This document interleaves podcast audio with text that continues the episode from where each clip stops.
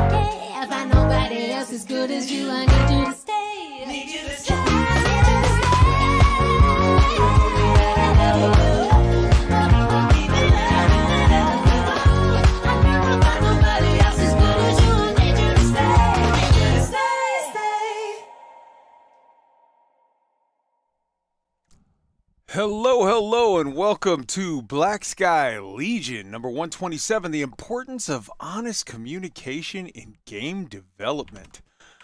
I'm your host, Kai Zen, and I am drinking dragon's milk because why not? Life's too short not to, man. This shit is legit.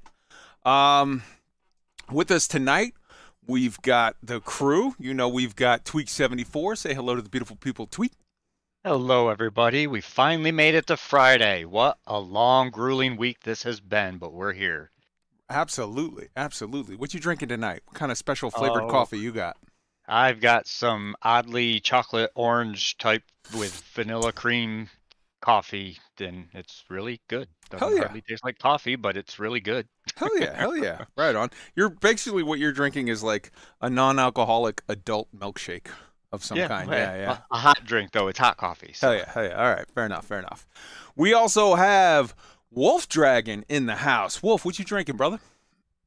I uh I saw the show notes and gave up on trying to have beer. I went straight to the six and twenty Carolina Roja, and there's about four fingers of it in this glass. So Yes. uh, buckle up. I also have the six and twenty Carolina Roja whiskey right here. Uh, it's aged in PX sherry barrels, but uh, I'm not a degenerate like you, drinking multiple shots. I just have the cork out of the bottle and taking little sips. Uh, we also have with us uh, Chad Lozan, researcher extraordinaire. Say hi to the beautiful people, Chad, and tell them what you're drinking. Hello, beautiful people. I am drinking a Vitamin Zero acai blueberry pomegranate from Costco. God, I love Costco. Yo, he lives in California. Very fancy. That's right, I do. Right on. And last but certainly not least, we have our special guest star tonight. Down to Earth Astronomy. Astro, say hello to the beautiful people. Tell them what you're drinking and a little bit about yourself and fun stuff you got coming up on your streams. Good evening, good evening. Um, starting with the with the drinks. I uh, I've moved over to uh, to, to straight up water as always do doing live streams. Mm. Been uh, been been drinking quite a bit already tonight, so uh, I'm taking a chill doing the live stream Hell yeah. uh, tonight. But uh, up, upcoming stuff. Um, I think what, we're going to be focusing on the next couple of weeks is probably going to be all the new stuff coming in uh, patch 317 for Star Citizen. oh hell yeah. Right on. Um, it's been difficult making content for it. Well, stability issues and all, but Mm. Like fingers crossed, knock on wood, and all that stuff is gonna get better, and then we can actually begin to go ahead and take a look at it and not just look at a broken console. For sure, for sure. I'm seeing people in the chat talking about saying that they want to see more of you in a hot tub. So take that under advisement. Right on, right on. All right. You know, look at how professional Astro is. He's like, yeah, I'm doing a stream. I'm drinking water. And all of us are like, I got this. I got, well, actually, no. tw- We got 50% responsible people here. Chad and Tweaked are holding it down as sober people. So we got that going for us, which is great. Someone has to. Hell yeah. All right. So I got you tonight, anyways. There you go. Let's get into this. Let's start off right off the bat with talking about uh oof. We're going to we're going to hold off on No Man's Sky this week because we've got a special thing that we're going to do with Kerbal Space Program 2. Um with regard to Elite, what is there to talk about in Elite this week? So they did another. They did Frame Shift Live, uh, episode three, and uh, they in that they did say that at some point, update twelve is going to happen, which really shouldn't be a mystery after considering the last thing that they put out was update eleven. Like the only things they can say is update twelve is going to happen or the game is done. So like, I don't think that that was a particular uh, sort of shocker, but they did say that. They said there wasn't really going to be anything else about development per se in that stream. And then they did a two hour stream where they tried to do one on foot mission, went to the wrong planet, died several times, failed miserably to accomplish any goal. Um, during that during that stream, I posted a uh, a thing on their stream, a comment on their stream. Literally, it said, "You guys are as good at community management as you are at playing this game." Now, in all honesty, yeah, that's a bit of a shit post. I thought it was clever. I thought it was slightly comical and and not overly offensive. Uh, that literally word for word was what I posted. I did not curse, I did not threaten, I did not swear, I did not whatever. And I got banned permanently from their streams. So, you know, Welcome. there's that. I got that going for me, which is nice. Welcome to the club. So, I mean, and I actually have a snapshot of the exact of of what I posted. And uh yeah, I mean, that's not this is not me, you know, cuz you hear stories all the time like, "Man, I didn't do anything wrong." And then the company will post like, "Well, here's what you said." And the, dude's yelling the N-word and talking about raping dogs and you know, like just crazy shit where it's like the guy it's normal that people are like, "I got banned and I didn't do nothing." And then you see what they did and it's like, holy shit, dude, you're a monster. Like I actually have word for word the picture and have showed it to people. Hey, Project 675 in the chat. He's the guy, he's our buddy that has the distillery that he sends us uh liquor from 6, Six and and 20. 20. Yeah, yeah. We love you, brother. Uh but like legitimately all the time people are like uh uh it, it's I don't know, whatever. So yeah, I got that going for me. Um, was there anything else in the chat or or any, that we should be talking about development news? Because I honestly think we're still a couple weeks away from interesting shit starting to happen. Like I, I truly believe in my heart that interesting shit is in another couple weeks going to start happening in Elite. They're going to turn the story back on now that they've abandoned consoles. And I think the game's going to get good for six months to nine months. I think the game's going to actually get really good. It's going to be fun to play. And then it's going to maintenance mode. That's my personal belief. But you know, um, I know there was a thing where there's a Turner station, and in that station, you have to like glitch it to see inside. There's an actual Thargoid barnacle inside of a of a um alliance base.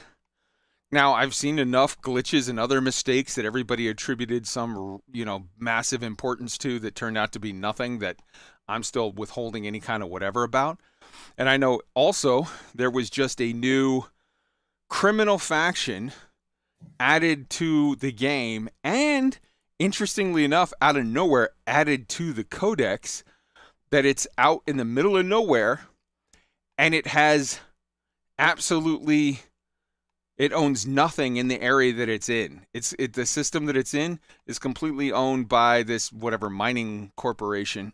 so the fact that they went through the trouble of adding it to the game and adding it to the codex all at the same time is a huge deal. I don't think that that's leading to anything right this second, but I think that's prep for something in a month from now or whatever when they flip the switch and turn on the story that that's going to play some role in things. I can't think of anything else going on in Elite that's worth. Oh, the new stream chat! Yay! They now have new paint jobs that you can get for free for new for ships for Twitch drops. Is there? Did I miss anything? Is there anything else going on in Elite? Is anything anybody want to talk about in Elite? Please, anyone? Please, I'm begging you. I Mm. think you covered it. I, I honestly forgot they were doing a show on Thursday. I had to watch it in retrospect. What I, I- did notice though is it was on and star for the zoo. I let that slip. I really I'm not supposed to say this, guys, but yes, I'll, update 12 will be coming out. Oh, honest Arf with the super super guys. I'm going to get in trouble for telling you this, but at some point we might do something. I, I spotted one small thing that might be of interest. I was just, just looking through my notes for Hello Dave see what, Sure, sure. what, I, what I've been spotting. So on when was this? Was this yesterday? No, the, yeah, yeah, yesterday. Yesterday they um, took the login servers and account creation servers down. Um, it was not like a bug where they went or like a glitch or anything that they went down unexpectedly. They they said that that they were in the process of performing some maintenance on the login servers and the account creation servers. So it was a planned maintenance they did. They posted out on Twitter. Um, and I, th- this is going to be very tinfoil hatty. Okay. So take take this for what it is. I suspect that might have been a test of account transfer from consoles Okay. this is again it's very tinfoil hattery i have nothing to have it in but it seems with the amount of focus there's been on account transfers and then we, we suddenly get a unannounced um, shutdown of that very specific service that handles logins and account creation Mm-hmm. um, so maybe it is so i mean would be really stupid of them not to really try to focus on this um, because as we talked about on, on the on the on the hot tub stream like Frontier is running out of time on this because Mhm. the longer they wait, the more people are gonna abandon the game for good if they want to try to salvage some of those people from console and get them moved over to PC. It's There's going to be people who, who who can't. That could be for financial reasons or any other many other reasons they don't want to. Mhm. But there are other people who do want to uh, to transfer. Okay. I, it is a little bit hopeful, and I'm there with you, man. I I hope we'll see. We'll see how it plays out, but that's a good possibility. That's a good thing to hope for. The only thing that important- the only thing that I saw that was kind of huh, that's weird. Um, and I I got keyed over to it by uh one of Burr's videos was they did some things in the codex, and they added that uh that criminal consortium Mhm. um entry, Yep. and then proceeded to stick them in a singular system, so far removed from any like usable BGS aside from who controls what in that system, it sort of begs the question of okay, that's a thing, and yep. moving on. Like, Yep. Has anybody seen? Uh, has anybody else seen the show Ted Lasso on on Apple Yes. Plus? So Of course. when when when Astro was talking about that, I remember the line from Ted Lasso where the, the the old bartender lady that's really nice. She's like, "It's the hope that kills you." That's when Right. dealing, dealing with Frontier. Dealing with Oof. Frontier, it's the hope that kills you.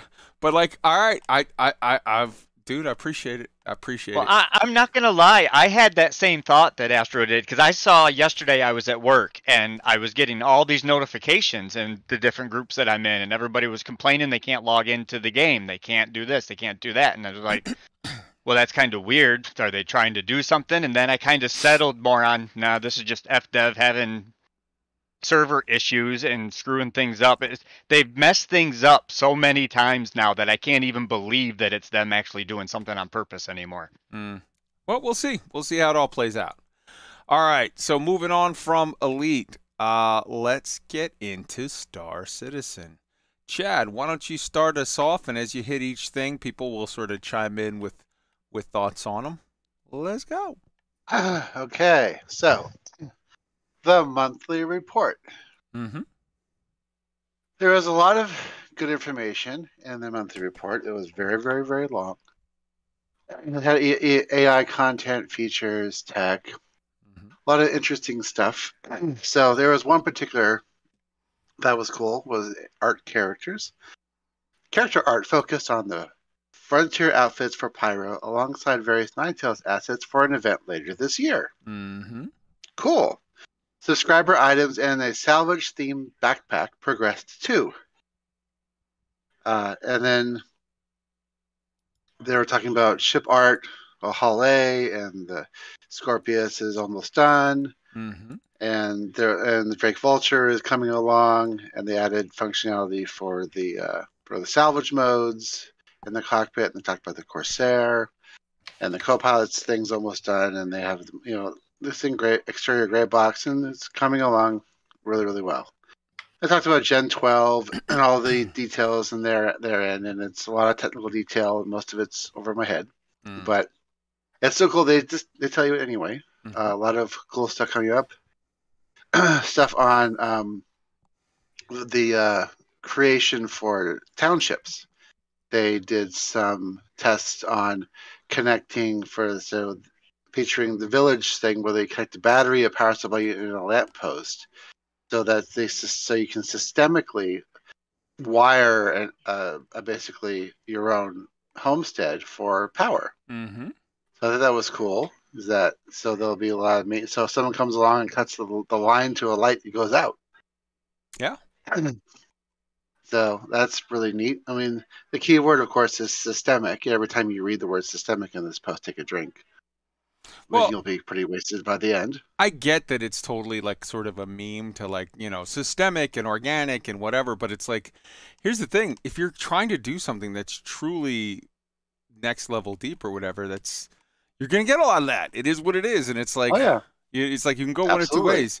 You can either you know, yes, they're going to be the buzzword, meme, whatever that it's whatever, but like there there's there's a lot you can accuse Star Citizen of. There's a lot you cannot accuse them of not going deep with their shit. There's two things that if you accuse Star Citizen of, I'll call you a liar to your face, sight unseen. And that's if you accuse them of not bringing the pretty, and if you accuse them of going too light on a system. Now, sometimes it's like, well, this system's a little light because it's implementation one, but when they're they're always when they're talking about stuff, man, it's like it's 19 layers deep eventually.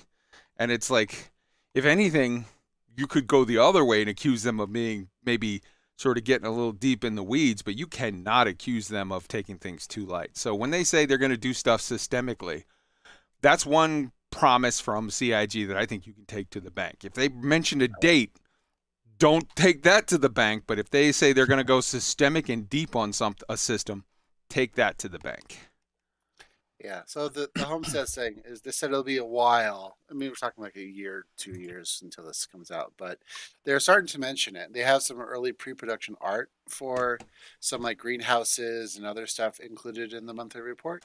Hmm. uh, as well as a, uh, a gigantic floaty building in Orison, which we think is the new convention center for Invictus, which is will be in Hmm. late May. Hmm. So that should be neat because it was supposed to be in Orison last time, but they didn't have anything ready, so it was still in uh, New Babbage. You ready? For, you ready for a hot take? Go the, ahead. the next one's going to be in Orison, but CitCon is going to be in Pyro. Calling it now. Calling it now. If I'm wrong, rub my nose in shit, but I'm calling it now.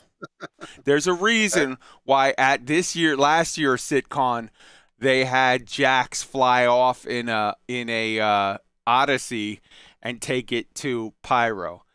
This year's CitCon is going to be in Pyro. It's going to be introduced by Jax Jackson Pyro, and they're going to be like, and the Odyssey is ready for you to fly now. Buy it and fly it. Have fun, baby.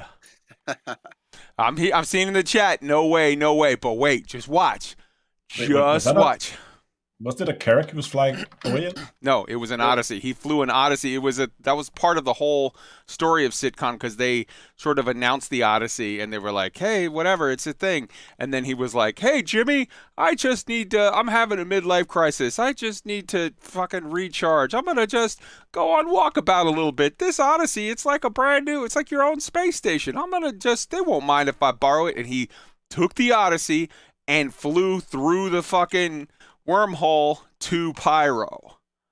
So I'm telling you, Jax is Jax is the fucking Pyro or not Pyro, sorry. Jax is the fucking CitCon like mascot, man. He's Mr. CitCon.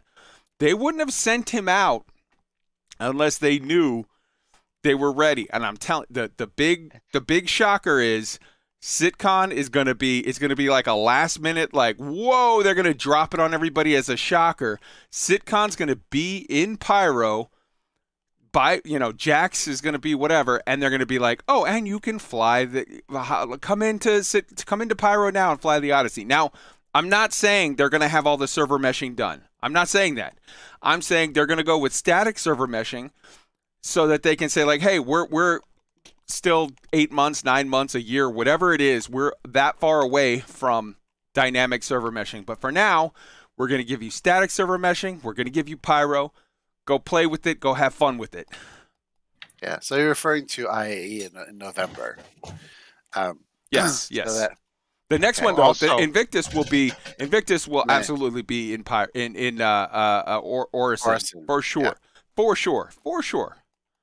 I- think to your point, Kai, if you look at the wording of the beginning of their monthly report where it says, however, significant progress was made on important features coming later in the year, including pyro and salvage. Mhm. That was worded that way on purpose. So Mhm.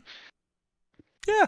And now again, this is me going out on a limb. And again, here's the other thing. And I'll be honest, because people have been lately saying, "Oh, Kai, you're just totally biased. Anything Star Citizen says, you lap it up. Anything Elite says, you talk shit on them." No, we're talking about CIG and a date. So again, it's the hope that kills you. But I, I have hope. I believe. We'll see. We'll see. right. Go ahead, Chad. So they so they have image, an image for the homestead. It says very early pre-production began on some interesting space locations, which we won't be seeing for a while, but are getting getting already getting design and arts creative juices flowing. Team that's on the locations team. Then they had a picture of the reclaimer derelict, um, which is coming along, and then they've also said that eventually they're going to do derelicts for every single ship in the game. Mhm. So that'll be neat. Uh, here's a particularly f- interesting one on locations in Montreal. Mm. We noticed that the Grimhex Hospital could get quite busy, especially during the Jumptown event. To fix this issue, we significantly significantly expanded its size. There used to be only three medical rooms. With this update, we'll have over 60. Six zero. Yeah. Six zero hospital rooms in Grimhex.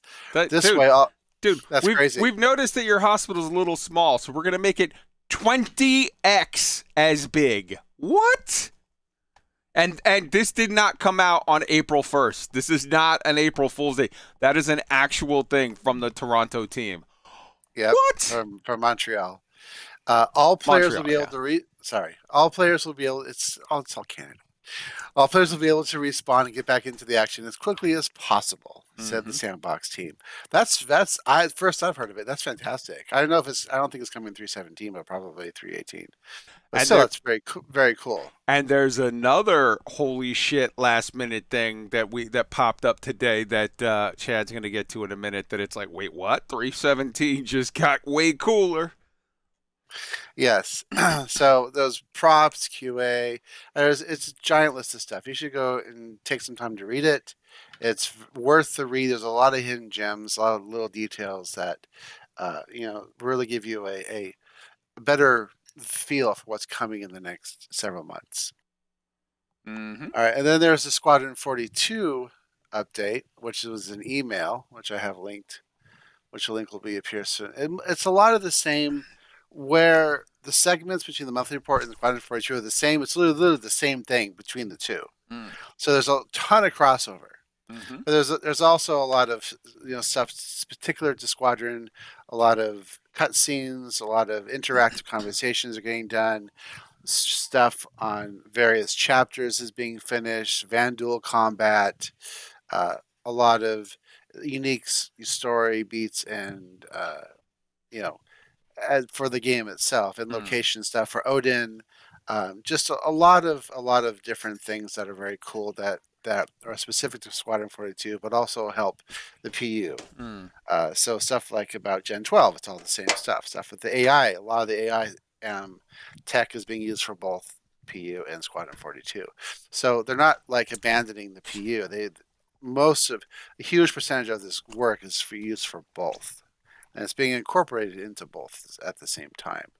So it's again, it's uh, this one's just an email. They don't post this on the site for whatever reason, but it it's it's uh, I have a link to it, and Mhm. so you'll be able to read it. Next is Sandi's tweets from Montreal. Sandi Roberts is is awesome as usual. Can we just can we just take a moment to uh, just acknowledge the fact that Sandi to me Sandi is the human the actual IRL version of fucking Avasarala. She is my space queen. I love Sandi just fucking oh my god, she's amazing. I love I love the, the just the sense of humor in the tweets. She took the shit out of her husband and the company. She made funny like just yeah. I I'm I am here for Sandi. I'm madly in love with Sandi. Go ahead. So for the last couple of weeks, they've been in Montreal, and Sandi's been posting short videos, or or um, screenshots, pictures Mhm. of various stuff. So she did a bunch. She she like went on Twitter and said, "Hey, if you want questions at, answered about the team, give me the questions." And she asked them, and they did video responses. She's been posting these for the last two weeks, and then the ones more recent are both in French and English. And she also posted stuff about derelicts, and they had a, a she took a couple of pictures of um, an MSR in an early version of the derelict uh, models, Mm-hmm. and stuff about the offices. And Todd Papy answered questions, and it was very cool. so go through her Twitter, her Twitter channel through a stream, and go watch the the segments. They're one and two minute videos. They're very cool. It answers a lot of stuff that uh, isn't normally covered on like Inside Star Citizen.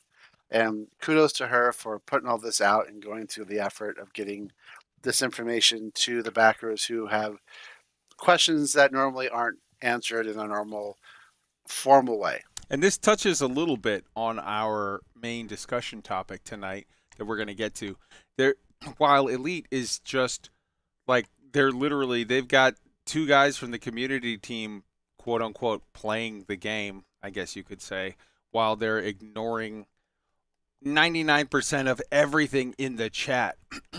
Sandi and Jared both. I, I, I love them both 100% because they will take out even rude comments from the chat and just put it to the devs and be like, hey, these guys want parachutes. These guys want other guns. These guys want this. These guys, you know, like Sandi asked Todd Papy stuff, and you could tell Todd was uncomfortable. He was like, yeah, I mean, we're going to work on that, but we can't do it right now or whatever. And like, uh, like, they, that's the difference. They just specifically asked what if the community has a question, they don't go like, "Oh, we're not going to discuss that." They're like, "Hey, they're asking this," and they put it to the devs, and it's like, "Hey, give them an answer, even if it's an answer they don't like.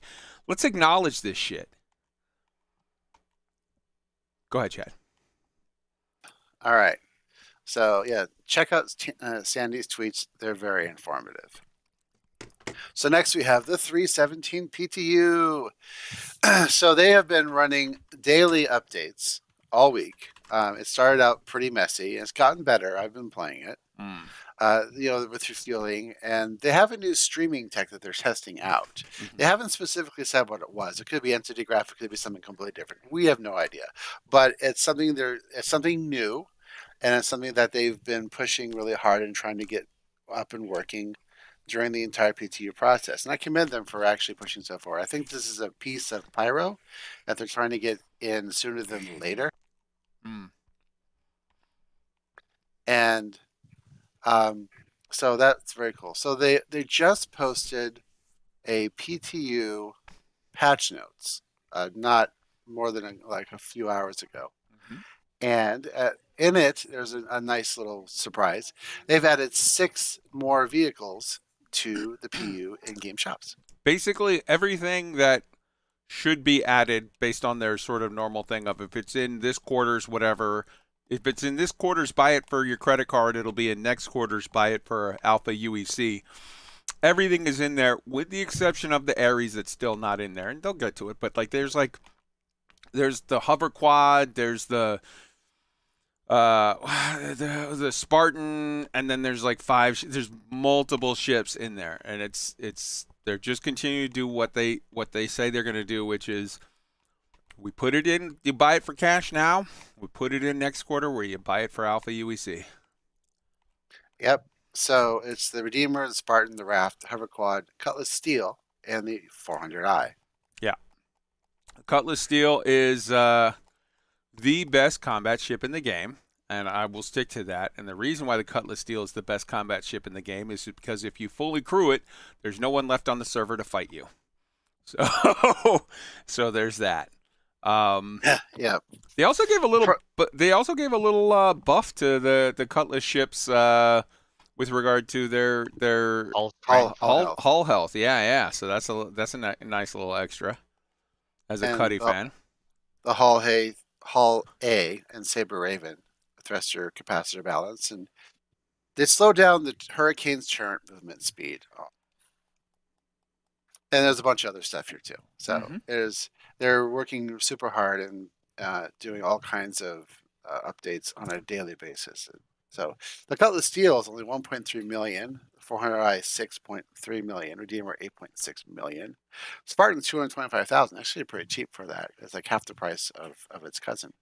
The Raft 1.8 million and the Hover Quad 88,000. wait, the Spartan is half the price of the Rover. No, no, no, no, not the Rover. No, no, it's the the Ballista. Oh, okay, okay, okay, okay. The Ballista is like half a million, and this I get is 225,000, which is the same, built on the same frame. Yeah, yeah, I get you. So overall, the prices in game are, are pretty uh, pretty expensive um, for so, for some of the ships. So you'll be able to get those in 317. So start uh, your Quantainium mining uh, or your bounty hunting uh, now. Hell yeah, hell yeah. Wait, they, they only keep it for one patch? No, no, no. They're coming in starting that. Oh, right, right, right. Okay, I thought they're like No, taking them out again. they're supposed to release them into the after one patch for paid people. Then the next patch it's for everyone else in game. Mm-hmm. And they've been kind of late on some of these, and so they're throwing them all in. Mhm. The only one missing No, is the nice. Ares. So it'll probably be 318. Or it Yeah. could be, t- or it could be in the next PTU patch, for all I Mhm. know. Okay. Okay. So Astro, we're getting, I think, your wife singing, which is lovely.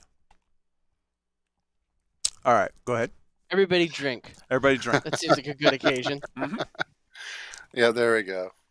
Um, and then we have Star Citizen Live. yes, yes. So they had a Star Citizen Live today, and it was the actor feature team, Mhm. and they answered a whole bunch of really good and interesting questions. Um, stuff like uh, holsters, yeah, we want to do them. Crossbow wear, we don't have the tech to, to have bolts stick into surfaces and people yet. Where's my parachutes?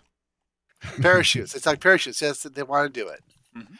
Um, and then about they talk about FPS scanning extensively and how it'll work, and uh, and they said there may be rare high tech lenses that might let you let you scan without a helmet, but the helmet is the primary mechanism. Mhm. That's interesting. yeah. Harvestables, you can scan them with FPS scanning. Yeah, absolutely. It's going to be so they're going to follow the same FPS scanning, but more limited scope because it's you know, you know, not not the full suite. Yeah, you're not, you're not, you're not a ship, but uh, Yep, yep. Yeah. And I talked about the uh, restroom requirements. It'll be for hygiene purposes. They haven't figured out exactly. Mostly said they said mostly NPC reactions. So if you're smelly and nasty, you're, uh, Mr. Hurston will have a nasty reaction to you. So if you don't if you don't eat or drink, you will die. But if you don't, you know, poop or shower, you won't die. But it might be that when you go to town, they like give you the stink eye kind of thing, and it's like okay, that's whatever. That's for people who. And, and they didn't even really fully commit to that. They said that with regard to the toilet side of it, that's like, yeah, we'll get to that later. I, I, I have a feeling they don't want people to focus too much on that and be like, they don't want a, a, a gamer, you know, an IGN article about, you know, this guy didn't poop for a week and he died and lost all of his character stuff. It's like they're they're they're like, well, we'll get to that later. It, Yeah. it, it begs the question like how how far in terms of, of realism do you want to go? I mean, Hundred percent. it is yeah i mean because there's, there's also a point when it begins to become annoying like you know, for instance um if your character haven't slept for uh, uh f- for for 12 hours or for 24 hours then then he Mhm. becomes less responsive you get like input lag or stuff like that Mm-hmm. and then you have to have your characters like lying down in the bed for eight hours and that kind of gets to the point where like yeah but i i, I really just want to play games. Yeah could we not could we not do real life simulation so like i can i can see it and, and i I'm, I'm a little i don't know about the the uh um, the survival mechanics. I feel like they they are there because especially when we begin to get more systems they're really going to add something Mm. but it's also to a point where it shouldn't be so disruptive for the gameplay that it's something you constantly have to take into consideration. Yeah. I agree. Well, yeah, I don't think they will get go that far. They always say we'll do realism and dial it back until it's fun. They did they did say they did not want to turn this into The Sims. Mm-hmm. So No, that's exactly. that's good. Mm-hmm.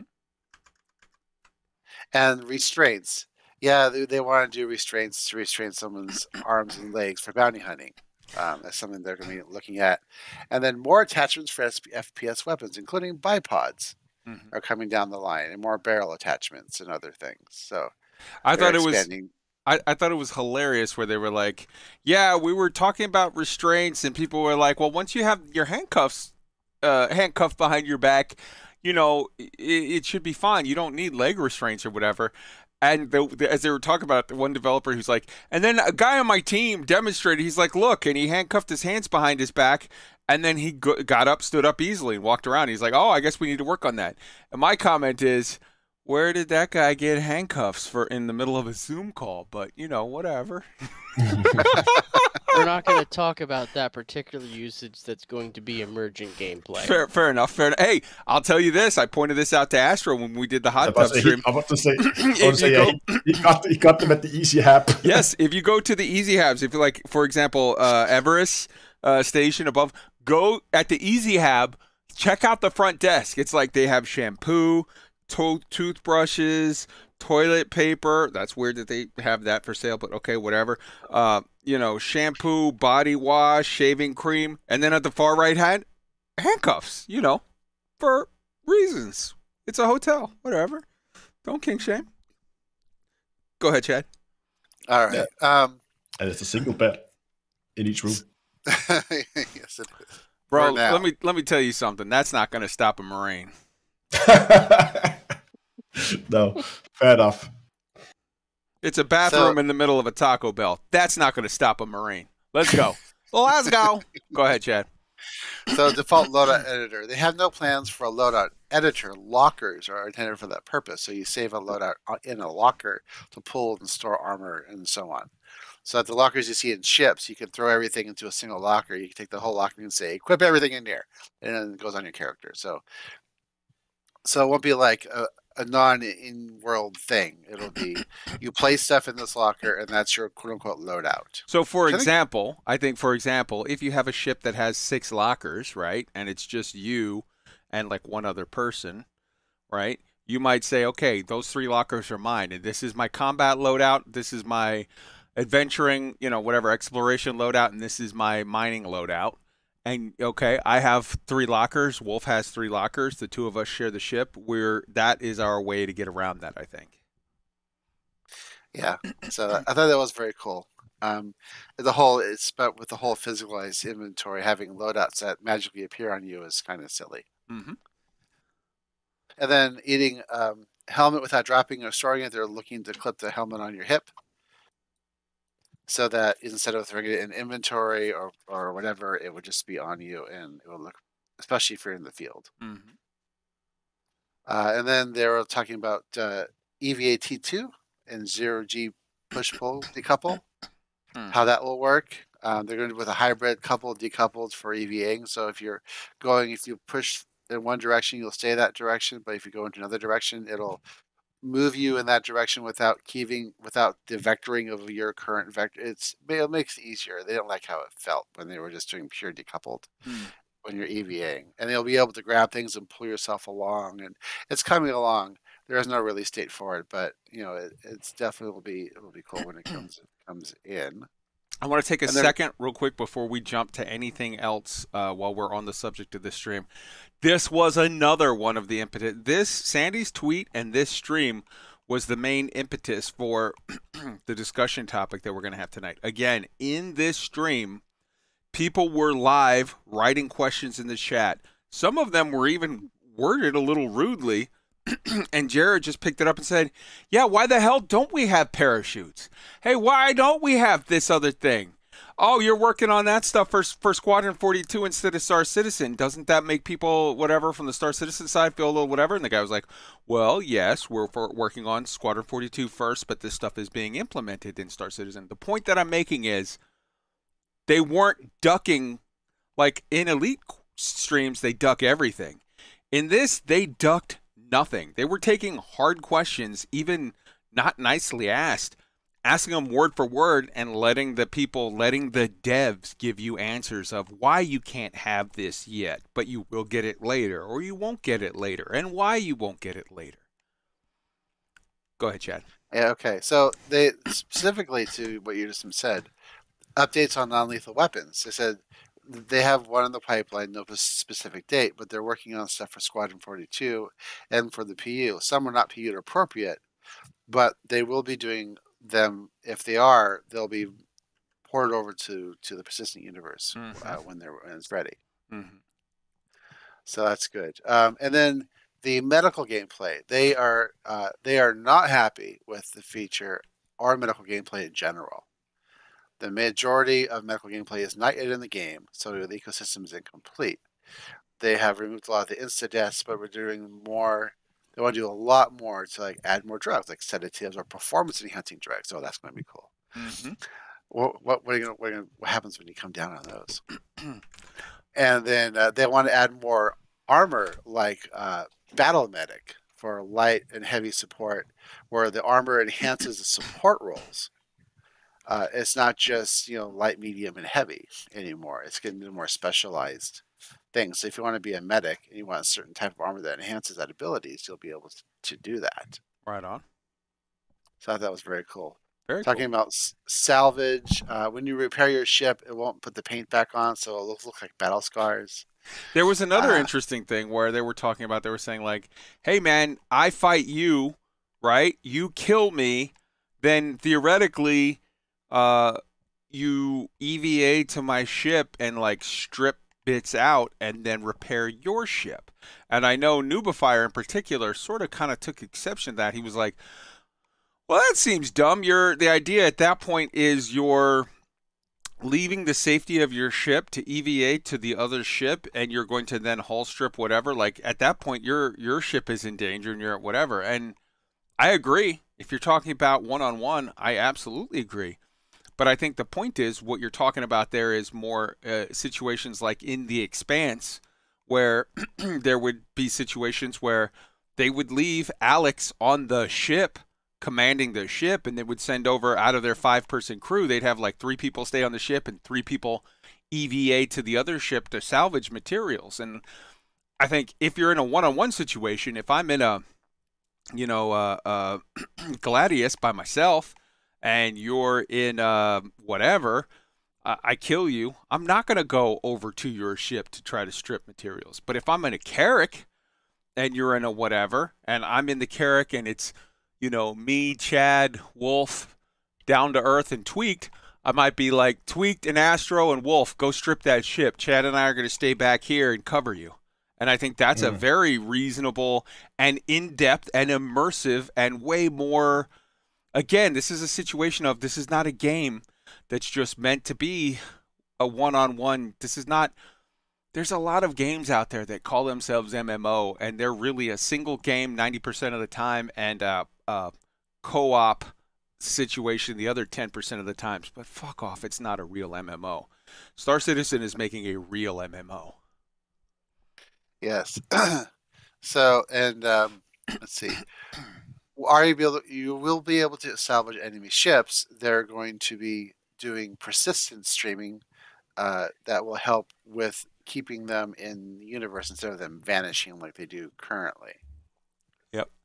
And then the inventory. How happy are you with it? Uh, they are happy but not satisfied. They're adding a bunch of quality of life things in 317.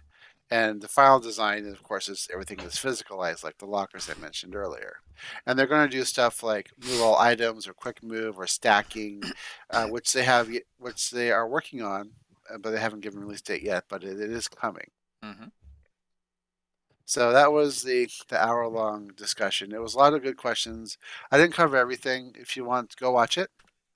It's very cool to see them just answering questions truthfully and without ducking it. Um, It was great. so overall, very happy about the progress that the game is continuing to go on. Hell yeah, hell yeah. What else we got? What's next? I think that's really it. Beautiful. Um, Let's go around then and take a moment to go around from the crew and get everybody's thoughts on the different things we've talked about in Star Citizen. I mean, I've been chiming in as we went along, but everybody else was way too polite. So let's start. Uh, why don't we start with Astro? Your thoughts on a lot of the stuff, and then everybody just sort of chime in organically as we go. Yeah, I mean, there's a lot of this. I mean, yeah, we've been, been through a lot of it um, that I'm looking forward to for for 317. Mm. Um, I think mostly the mining devices. I had a chance to look at them in the PTU, and obviously it being PTU, I think often when, when stuff hits the PTU that they have kind of dialed in like the balancing of it, Mm-hmm. and there's more functionality they're testing at that point. Yeah, absolutely. Um, and out of the four different mining devices that I was able to locate, one of them looked like a potential um, interesting one for for continued mining. But the three others were a little meh, at least for Continuum. Um, so, so for those who haven't haven't like looked at the mining devices, the way they work is you you like go out and you physically slam it onto a rock, and then you uh, adjust it to uh, to fit the rock that you uh, you're trying to mine, and then it will give you both some bonuses, but also some um, disadvantages. Right. And in most of the cases, I think in three of the cases, one of the disadvantages will either be increased instability or reduction in the optimal window when you're mining. Yeah. And those are both stats you do not want on your continuum mining. Mm. Um, but I think the last one, and now I can't remember the stats on it, but I think the last one was something like reduce resistance Mhm. so that you can mine bigger rocks Mhm. uh, for the cost of was it faster overcharge rate or something. Mm. So so so you can mine bigger rocks, but you also have the if you mess up, this thing is gonna blow up in your face real quick. But if you don't mess up, there's no downside. No, then there's, if they don't mess up, then there's only bonuses, and Right. then there's a payday. So it's it's it's a risk reward thing, right? Right. You, you allow you to, to mine bigger rocks, so you can get more more space cheddar, but you may blow yourself up in the process. Right, right, absolutely, and and I think with so I- the thing that I like about that is again it's getting more in depth in the loop. It's basically it it reminds me of the Expanse, where in the very starting scene, like they're out there mining ice off of the rocks so that they can get water, so they can take it back to different stations to make water, drinkable water and breathable air.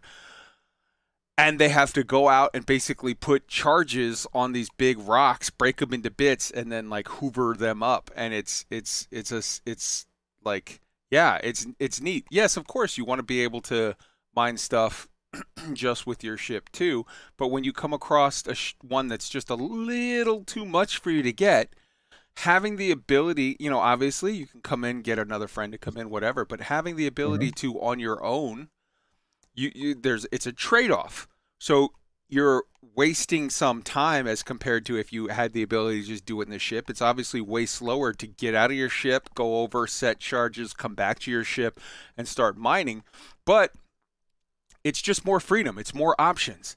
And you know, is the time worth it? Well, that's your call. Like it depends on a lot of different factors that, you know, maybe it's not worth it. If you got somebody that's close by, maybe it's better to call them in, but maybe you don't have somebody and just the freedom to make choices. Whenever you take something like that and you put the power in the player's hands to decide how they want to handle things, I think that's a good thing. Absolutely. But there's another thing to consider, and that is they are not necessarily. I mean, they are. They have a price tag that you need to consider. Mm-hmm. They cost like twenty thousand for for the one that's, that's interesting. Mhm. And while there's not a whole lot of credits, when you're looking at a rock where you may be potentially getting, let's say, anywhere between 200 and 300,000 credits in Quantainium out of it, that is still eating up to up to 10% of your profit. So, like, you don't want to just use these. And and I know before people post in chat that that potentially you can recover the mining devices after you use them. They're not one-use items; they are reusable items. Mhm. But I believe there's also a chance that they are going to get destroyed. And there's a, and there's a chance that while you're out there leaving your ship twice, once to place it, once to retrieve it, that you get attacked and you're screwed. There's lots of things there that you have to factor in and decide if you want to do it. Yeah, exactly. And then you are probably gonna. I mean, if you get attacked and you have a mining device on it, I think most people would abandon it and say, "Yeah, that's a twenty thousand uh, UEC loss." But Yeah. Hundred it, percent. it makes it makes mining a lot more like we both have the passive modules, the active modules, and mining devices and different lasers and It's like anything else. When you're adding more layers of complexity, there's more pluses you can gain. There's more costs uh, uh, and minuses that are whatever. It's and it, and it's it's just up to you. You decide. Does the math work out in your favor? You want to do this? You don't want to do this? You do you know? You decide. That's and that's Yeah. great. What else do you think, Astro? What uh, did you have anything else that you wanted to go before we get anybody else? um no, just if people haven't watched the Rivers of Microtech, go. Like it's it, it's a good afternoon. There was a me. guy, I can't remember his name, but there was this dude. He posted a really good video I saw this week that gave you detailed instructions on how to get to that river. Uh, Yes, I forgot who it was. Oh, it was you. That's right. yeah, yeah, yeah, yeah. Good stuff. Yeah. I have I have like a, a three minute video or something like really short that just go here, do that. There you go, river. Hell yeah. Um, have have fun. Hell yeah. Um, And he closes the and- video with uh, what not to do. Don't land in the river. um, without spoiling anything, in case people haven't watched it, Mm. um, there is a very there's a warning at the end of things that you should not do in the river. hmm Um, because bad things happen, and then uh, yeah. Although, as again, we talked about player freedom and you decide what's best for you. Maybe you want a shortcut back to the nearest hospital. Whatever. that yeah. Yeah, no If you haven't judgment. seen if you haven't seen the hospital, then that's a good good opportunity to do so.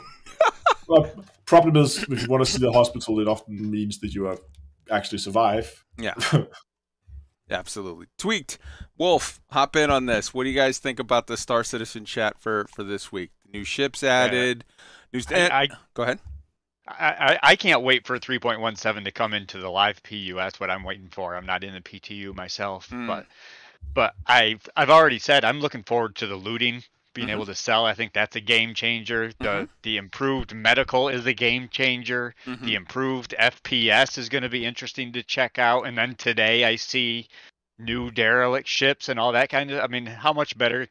Just I I feel like it was a month ago we were hearing that this patch was going to be too light and they were taking things out of it. And what is CIG doing? And and here we are where they're sneaking surprise things into it while it's in the PTU Mm. as we speak. It's amazing to me So how, just how they're doing this. But so also just to compare it, uh, it was 2017 in Elite where they added the last two ships that you can buy for credits without, you know, you don't have to pay any real money. It's just credits only in game. They added the Mamba Lots and the Krait credits? Mark II. So you can get those two ships for only in-game credits, the Mamba and the Krait Mark II, and that was in 2017. Is it really Today, that long ago? today, CIG announced that there's five new ships you can get in the game coming this month. Five. No cash. In game credits. Five. Five in a month versus two in five years. Which one's better? You decide. I'm not telling you what to think. What, what you got? I, I mean, I, I'm always a fan of space game getting more spaceships so that we can go do. Maybe it's more the same thing. Maybe maybe maybe they're very similar and they own have their own very little niche things that you do. It just you know it tweaks this one little thing. I don't I don't care. I want I want the player agency to pick whatever the hell they want to go do and the thing to go do it in and have fun. And the stuff that they've been adding into this patch, uh, well, this PTU build, which is going to make the PU build, it's it's answering that that lingering thing that I've had in the back of my head for a while of I want more things to go do so that I don't just hit it really hard, see everything, and then now I've got to wait. Like I want to be able to take some time and discover all the different things you can do. And it's starting to sound like things are getting a little more fleshed out, a little more smooth around the edges, and that's starting to interest me a lot more to take a, a good hard look at Star Citizen. I've never uh-huh. bought that un- that that statement of like, well, those there's ships, there's there's spaceships, but they're all like similar. What's the point of more spaceships if you already have kind of spaceships that do what that spaceships do? Dude, I literally just googled top 10 pickup trucks in America in 2022. The GMC hmm? Sierra Denali Ultimate, the Ford Maverick, the Ford F-150, the Toyota Tundra, the Hyundai Santa Cruz, the GMC, the Chevrolet Silverado ZR2. I couldn't tell you a fucking difference between them. They're pickup trucks, but the idea is to give you different flavors so people pick the pickup truck that they want. If you're playing a space game, you might want to add spaceships because people who like fucking spaceship games sometimes like spaceships. Uh, yeah. and there will always there will always be a a niche. I mean, you, have to, we have a similar discussion when the uh, when the Krait Mark II came out for uh, for Elite, because the Krait Mark II is for in almost all intents and purposes a Python. Yeah. those two Yep. ships were But it Uh, has a gimmick. It has the ship thing. exactly it, it has it has a slightly better combat performance than the Python, but it loses a bit of cargo in uh, in, in its internal compartments. That's the only difference. Mm-hmm. It's Other than that, they are they, they are yeah it's it, yeah that's part of the combat. It's a little faster. It's weapon They're load. marginally different, but yes, what they do is let you pick which one you want to go do the same damn thing. Yeah, but so so you take a ship, you take A, and you say that's a good ship. Let's do this ship, but with a gimmick, a little hook, a little something, a little. It's got. We're gonna take this pizza and we're gonna add pepperoni, and this pizza, exact same thing as that pizza, but instead of pepperoni, it's got sausage and onions. Like whatever.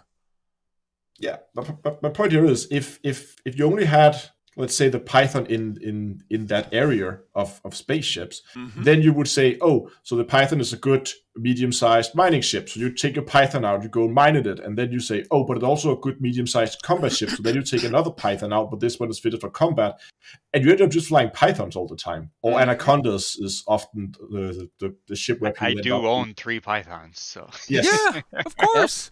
But But but have- but in a when you have- spaceship game, do you want spaceships or Yeah, less that's- spaceships? That's right. When you have when you have ships, even though they might be very close close to each other, by having these small nuances in them, just the fact that you will choose another ship for for for, for, um, just makes it a little bit more interesting to fly. So you're not just flying around the same ship day out and day in. Bro, I was lazy. And when I played Elite, I was lazy as fuck with ship loadouts. I had like five pythons. I had a mining python, I had a hauling python, I had a combat python, I had a mission running python, I had a mission running python with SRV. Like, I was lazy. I, like, it's Well, the exact same ship, but you could just make it a little different with modules. Yeah. In Add Elite, more ships. You you're not doing it right in elite if you're not min maxing everything Mhm. really. You're not super efficient if you're not doing that. And the python simply you can build a great medium mining ship which allows you to sell at the medium pads. You can build a great passenger ship with limited decent jump range to run your passengers locally around and you can build it up strong enough to be a good combat cargo ship so you can defend yourself if you get pirated it's hmm but but to your point, if they made three other ships that were slightly better at one thing than another, people would buy those instead. If there was a dedicated ship that was spectacular for passengers that, that could be a medium ship, you know, people would have bought that for that. But So now everybody in the chat gets to see my pain. We do a elite dangerous section. No one's got anything to say. We do a star citizen section and people shit on elite dangerous. This is what I deal with. No, no, no. Okay, so don't don't take this as as necessarily shitting on elite. Okay. What I was what I was saying was just that I think it was it was a good call by Frontier to make that ship, even though it may be almost a carbon copy of an existing Mm. ship, that they it still have a um it has a place in the game. Mm, So so there's really very little reason to not just like yeah add more toys to the game because people like having more stuff and things to play with. yep. Um, Especially in a spaceship game. When they add, when they do a brand new race car game, what do they do? Add more race cars, add more tracks. Like, it's not rocket science. I mean, it's computer rocket science, but it's not rocket science. You want more, you Well, want I your mean- spaceship game to be good? Add more spaceships and things to do with spaceships. they did that with roller coasters, right? They made another roller coaster game and they added more roller coasters. No, Why but once you have a so figure here's the that thing. They never added more roller coaster. There's only one roller coaster in all of Roller Coaster Tycoon, Tycoon because once you have a roller coaster, what's the point? All roller coasters are essentially the same thing. It's just a little trolley on a track. Right? right? No? Maybe just me? All right, never mind. What what else you got for Star Citizen? Tweak? Wolf? Astro? Bueller? I think I'm good. I, I just can't wait. I'm patiently awaiting. I've been playing not a lot this week. I haven't had a chance to, but I still am playing Star Citizen nonstop. I just, even if I just get on, run a couple bounties in the air, you know, in, in my Mhm. ship, and then Yeah. go down and do a bounty in a bunker mission or something. It's just, it's an exhilarating space adventure every time I turn it on. So Now- I'm excited to see how it changes. Admittedly, I'm three beers and a lot of whiskey in, but did he just say I do a butt bounty? bunker Uh, bounty. oh, okay. All right. Fair enough. Fair enough. All right. But so, okay, so what, go ahead. one, one, one thing I've noticed with this round of, of PTUs because of the uh, because of the the, like, the, the the issues that had here at the beginning. Because what often happens, at least for me, when when the PTU hits, is I'll stop mining on the on the main server because when the server initially hits, everything you have sitting in your refinery got, is gone. So if you don't, Mhm. don't manage to sell it, it's like having outstanding missions in Elite whenever they do an update. All those Mhm. missions are gone. Same thing happens in Star Citizen and and so all those all the stuff you've been mining if they're sitting in the refinery it disappears so and they don't give us a lot of warning when the patches go live Mhm. so whenever a ptu hits i would often hold back on the mining until right after a right after a patch but when then the ptu was unstable then you can't go and and play on the ptu either so it was like oh well Yeah. guess i'm doing something else tonight Yep. I have seen some in the chat making comments, and I've noticed it myself. In the PTU, the need for food and water is dialed up a lot, maybe Oh, yeah. a little more than where they're going to want it to. So you have to keep in mind, it was dialed super, super down and then they're like, "Oh Yeah, it shit, was- it it's was not way enough." too slow before. It's it's not enough. People can literally play for weeks without eating or drinking anything because they play for four hours, and in that four hours they don't need to eat or drink, and then they log out and log back in. So they turned it probably a little more up They than made, they a, they wanted made a to be. They made a blizzard out of it. But like, but here's the thing though. Yeah, it's a PTU. And even maybe when it hits live, it might be I think you're going to see from when it goes to PTU to when it goes live, you're going to see that dialed down a little bit. When it goes live, they might say, "Oh, this is good." Or they might say, "Ooh, it's still a little much. Let's dial it down a little more."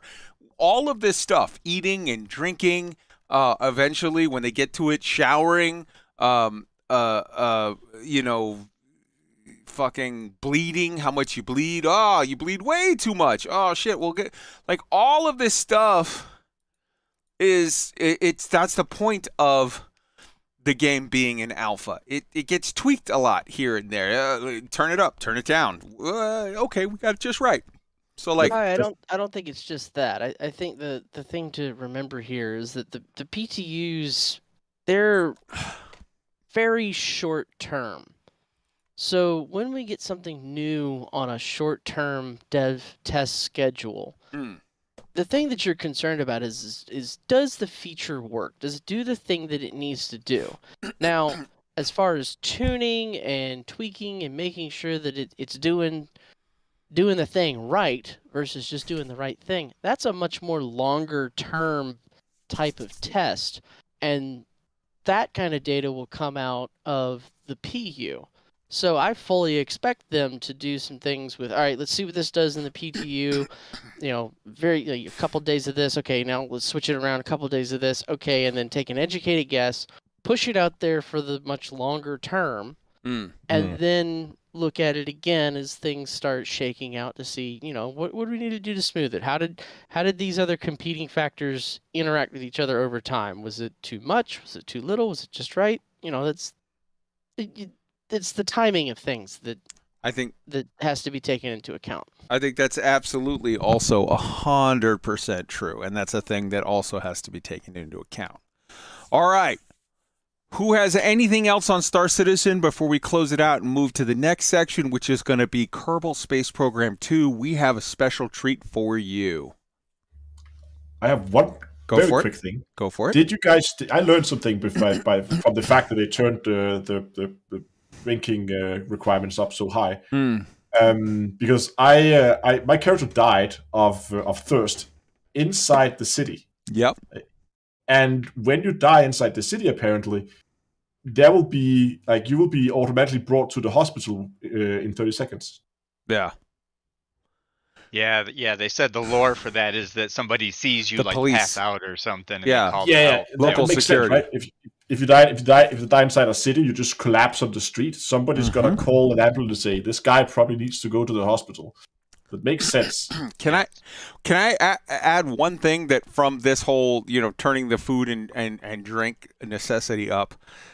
There needs to be. I know I found it one place because I found it one time on one PU or one whatever one of my loops of playing this game. I found a place where they literally sold like uh, uh, uh, nutrition bars and bottles of water in the store. You could buy it in the store, not buy it Cause so the way that in all of the vendor kiosks where it's like, you know, hey, Dave's burrito stand or whatever, it's like it's like buy it's click it's just quick buy is the only option. But I Yeah. can't I can't remember where. I think it was Hurston. I think it was Hurston had You can you can buy water and I believe nutrition bars at Cubby Blast and uh, Area 18. Yeah, But that's what it is. Weapons and armor store. That's they what have it is. changed that. They've changed that. Mhm. You can when you go up and you and you interact with a with a bottle on a that you can buy in, in a store. Yeah. You now have the option to either either quick buy or you can go into more info. If you go to more info, you can bulk buy. I looked for that in more info and I didn't see it. Maybe I'm just an idiot. I I Oh. because it quick buy and it had more info and more info told you like about it, but it didn't give me a bulk buy option that I saw. I'm pretty sure that it that has a bolt buy option in 317. Mm. Cubby Blast in Area 18 though. That's a that's my shout out for real because there needs to be what I want to do is okay.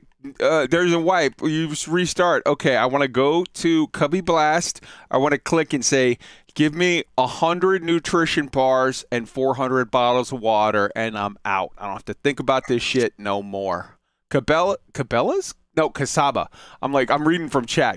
I'm like, Cabela's? That's the hunting store where I live, but no. Okay, Casaba sells them. All right. Uh, because I want to just buy it in bulk and be done. Anybody else got anything, Star Citizen, before we jump into this very cool section on Kerbal Space Program 2 that's coming? You guys need to know about this. This is a game that every fucking mm-hmm. one of you needs to buy and get in on because this shit is legit. Hearing nothing about Star Citizen? Here we go. We're going to start this section off with a video. This video is like 14 minutes long, but trust me, it is worth your time. We're going to play this video. This is the official video from the company that does Kerbal Space Program with an in depth look at the new Kerbal Space Program 2 that has interstellar travel in real time. It doesn't do a thing where it's like hyper jump to the next star. You fly for years to the next star, but the way they do it is once you dial in all of your shit, you then like you there's a, a thing where you can fast forward through time. You can speed up time. But it's fucking amazing. So check this out. Link is in the chat as well as i'm going to put a link to the chat as well as a link to the opening song which i forgot to put at the beginning. So here it is for you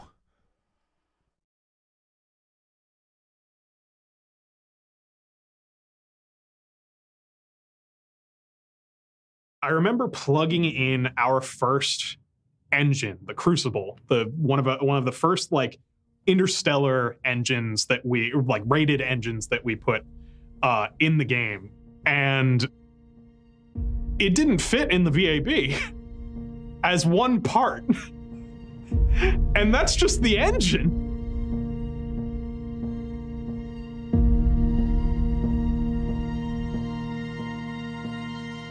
This is the only game where you travel continuously from multi light year stars all the way down to the surface of an orbital body with sub-millimeter precision.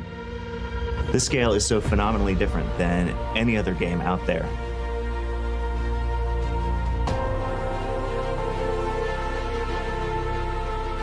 everything in this game is way, way bigger. Not just a little bit bigger, not two times bigger.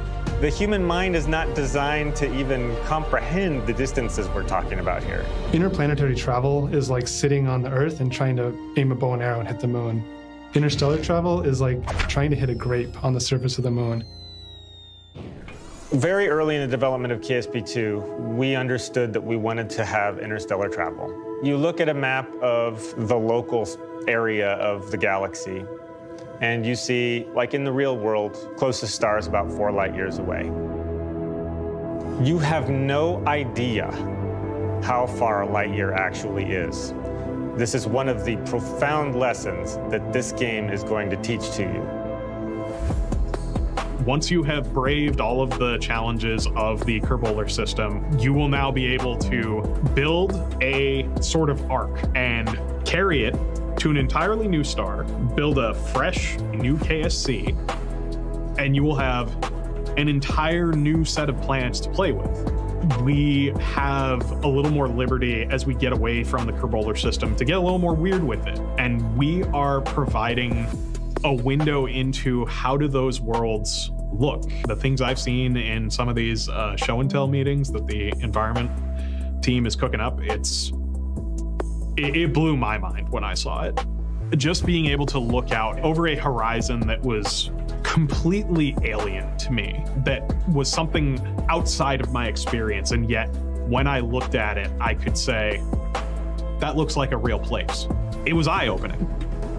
You're gonna be sitting on the surface of a planet and you're gonna see a little speck of light off in the distance that's only gonna be like a pixel. But that's a star, and that's something you can actually go and visit in the game. And it's gonna be fully simulated from point A to point B, from departure to touchdown at, at your destination. That's, I don't think, ever been done before in any game. Paul Gilster wrote a book called Centauri Dreams. And it is a survey book of every idea anyone ever had as far as getting to another star. I was a little nervous to talk to him the first time that we spoke. Are you aware of Kerbal Space Program? Have you heard it talked about before? Oh yeah, yeah. I mean, I know all about what you guys are involved with, and I love it. I just think it's terrific. Um, so I'm very familiar with Kerbal. Your name was the first thing that popped into my head when we were asking around, like, who should we talk to about this? So I really appreciate you having written that. Well, I appreciate those kind words, and I'm, I'm glad to help in any way I can. Sure, sure. Uh, so I, I wanted to ask you a, a few sort of general questions. Sort of, I, ha, your book and to some extent your blog uh, are, are, kind of um, my most recent exposure to current thinking on the subject, on the sort of state of the art of this question. Um, but the first question I wanted to ask you: When people ask you, "Why should we do this?" What is your answer? I get asked that a lot. You know, we're not talking about taking arcs full of uh, a million people uh, to another star. Uh, there, there's no reason. Uh, really, I think that it's just going to happen because explorers are going to want to go. It's in our DNA at some level that some of us will do it. It's really hard for us on Earth to grasp what the distance between stars is like and what that environment is like. There's no light, there's no oxygen. People often compare it to maybe sailing across the Pacific Ocean in a sailing ship. But it's far worse than that. It's far longer, it's far more inhospitable.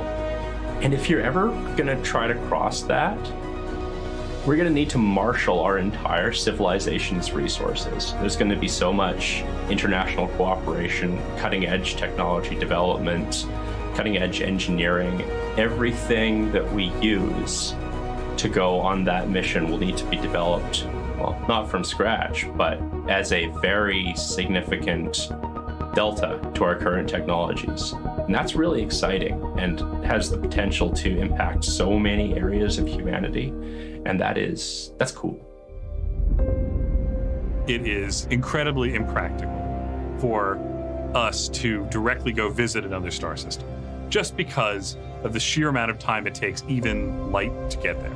There are definitely solutions that involve generational ships or, you know, very efficient fuel sources over long periods of time, but this is a leap. This is a different setup.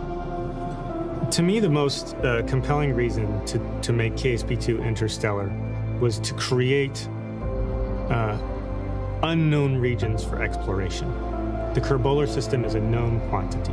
We can't think of anything more exciting than the unknown. And we think discovery as an impetus for flight um, is maybe the strongest possible driving force. You are traveling through deep space where you are just going. It goes for like days, weeks, potentially months, and you've got a little. Uh, without a whiteboard, it's going to be a little confusing to explain. Fun fact I originally, when I was a child, wanted to be an architect. And then I learned you had to know how to draw to be an architect. So I decided I didn't want to be an architect. I'm going to go into game design. Now look at me. The distance between your target and you is so absurdly huge compared to those intercept burns. You are basically trying to thread a needle from 10,000 kilometers.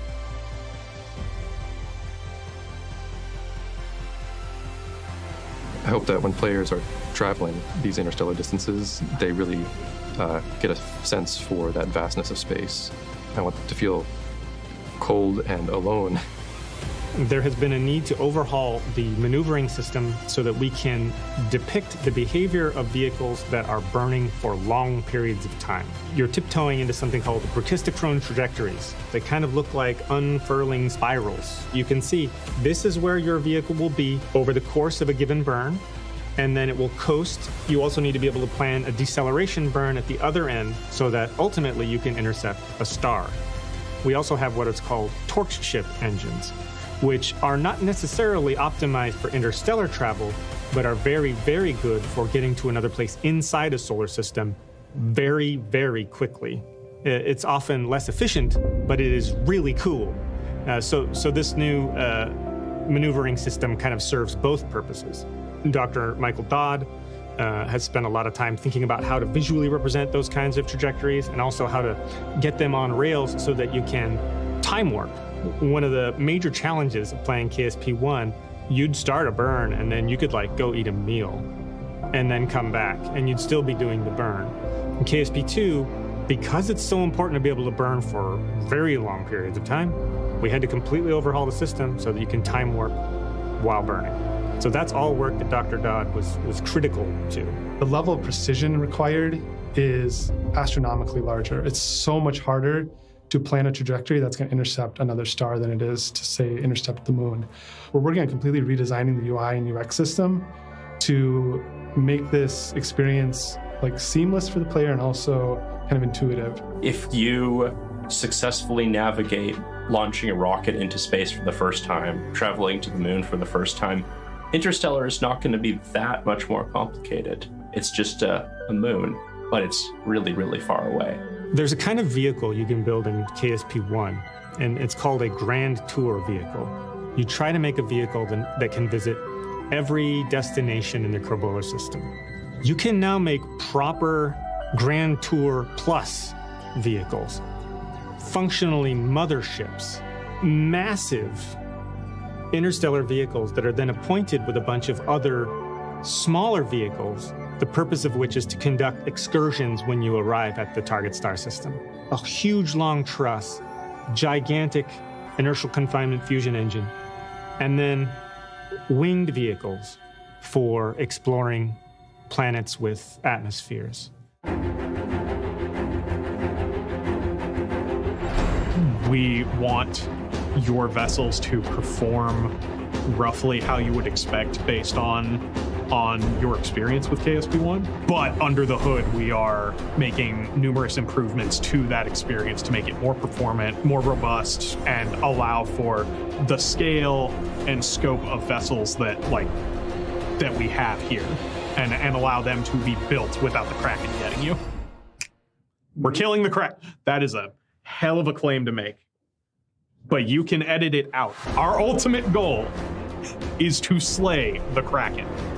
But on top of that, you're going to want to pack some stuff, more than just like your average science module or some snacks. You are building ships that are ferrying an entire colony from uh, the Kerbin system to stars beyond. You good to put that there? Oh, I'm sorry. Hold on. You know what? It's actually fine right there. If you, is it better over here? See what I have to work with here? Are we good? Yeah, you're good. Okay. That's not right. That's not good. Again, you see what I have to work with. All right, I'm gonna go to Michael Quick side. Sorry. Hi, Nate. What's it like working with that guy? He's a character. no, he's a he's he's very passionate about about this project, and and it's something I, I deeply respect. When we got the opportunity to work on this, Nate specifically stepped up and says, uh, "I've put a couple thousand hours into this game. This game is my life, and this will be this will be my opus." And I believed him. A lot of people play this game because they want to be able to experience a, a physics simulation and make mistakes and without repercussion. And Kerbal not only encourages that, but makes it viable by having these worlds that are interesting to explore. And it's forgiving, but it's also a really challenging game. And getting the physics right is an extremely difficult technical problem. I'm also really excited for players to uh, hit their first moment as they kind of bump up against the far reaches of the Kerbolar system. And they have a vessel that is ready to reach the nearest star. And they zoom out and they reach beyond those borders and they see, oh, I've been here for this long and so much of my journey and so much of my story has been here. And now it's out here. We can't take everyone up into space and just like make them look out the window. But we can give them a simulation of that. And my hope is that if we do that enough with enough people, that that can change the course of things. There's this great photo of Michael Collins orbiting on the command module on Apollo just after the undocking of Neil Armstrong and Buzz Aldrin. Earth is in the background. There's this comment that everyone who has ever lived or ever died, with the exception of Michael Collins, is in this photo. If people get into orbit, get to a faraway planet in our game, and are able to think about the scope and scale and say, man, there's bigger problems that we should be solving, as silly as they may be, perhaps like the Kerbal sometimes. But if we could come together and solve some of those big problems and have a really big vision and achieve it, I think that's something we could all stand to take away from it.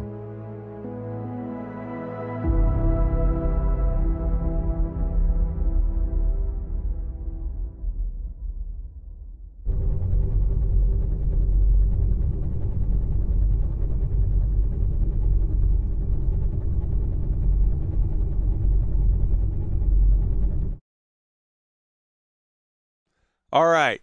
So I'm going to frame this conversation to start off by saying I want to set some expectations. Um, Kerbal Space Program. If you want to play Wing Commander, if you want to shoot an alien with a missile and watch it explode, this is not for you. If you want to go and trade with multiple stations across multiple whatever, this game is not for you specifically. If you want to be in NASA and fly to a star in a different gal, you know, different solar system. If you want to uh sort of achieve actual escape velocity and get a rocket off of the gravity of your home planet and then go through re-entry where you have to get the angle right because if you're too deep if you're if you're if you're too steep in your entry uh, angle you will break like a bullet hitting a, a, a, brick wall or if you're too shallow you'll you'll you'll literally bounce off of the atmosphere and go flying out into space to your death. If you want to like be actually sort of, you know, if you want to jump through a wormhole and fly to a different galaxy, this game isn't for you. If you want to play a game where you're literally like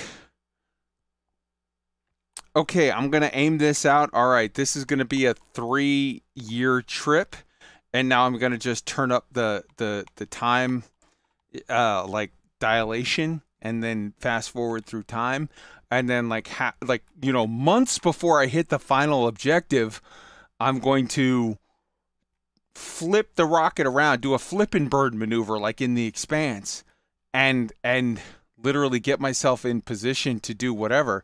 This game is it, it's a different thing man. It's a different it's a different thing. And I want to take advantage of the opportunity that we have with Down to Earth Astronomy here because I know he has played a shit ton of Kerbal Space Program 1. Let's take advantage of that opportunity of having him here and start this conversation about the stuff you did in KSP 1 and the stuff that you are interested in doing in KSP 2 now that you've seen all of this stuff with interstellar travel. So one of the first things I was I was sitting when I was sitting here watching uh watching the video was that like obviously what they what they try to what they're intending it to do is Mhm. for it to be a manned mission between stars. Hmm.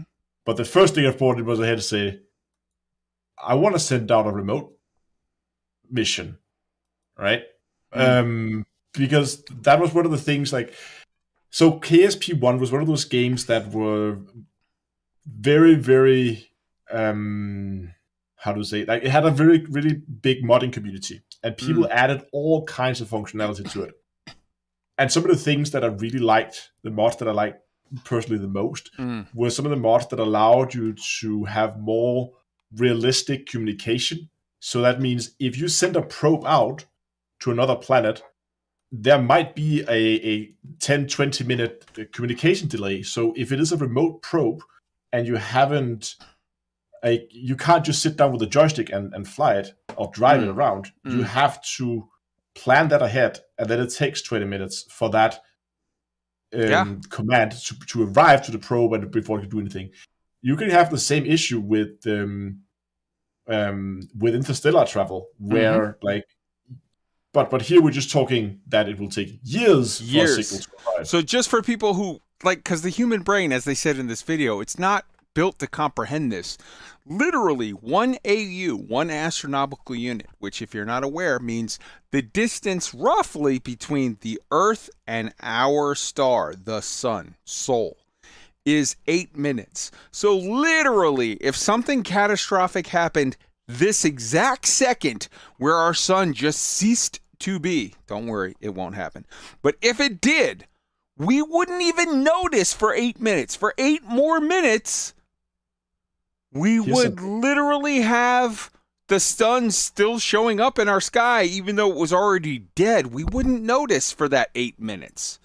Here's actually something something fun. If because everybody think can can get the, the okay, so light travels at a at a finite speed, and that means if the sun just disappeared, you know, like that out of it was disappeared into thin air, Mm. then you wouldn't you would still see light for eight minutes. Yes. But it's not just light; it's all kind, it's all information, and that includes gravity too. And that Yes. means if our if our sun disappeared like that, we would keep orbiting it For eight, minutes. Yes.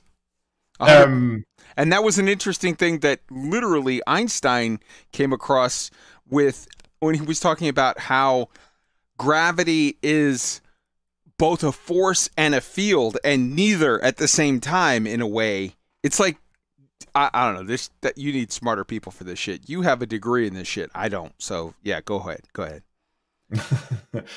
but now to, to to bring it back to Kerbal, um, I I like the focus on uh, on interstellar travel. I hope that it doesn't mean that they are skimming on the stuff you can do in the syst- like in the in the Kerbal system itself, because some of the um, some of the more enjoyable things, at least that I liked, was to sit and build small um, like satellite networks where you have to make sure if you want to send a, a, uh, like a rover up to the moon that it's not a mad mission. You had to make sure you always had satellite coverage both on the moon side and if it was on the back side, you need to be able to bounce a signal around the moon and bounce it to um, over to uh, uh, to to the main planet so you could connect back to.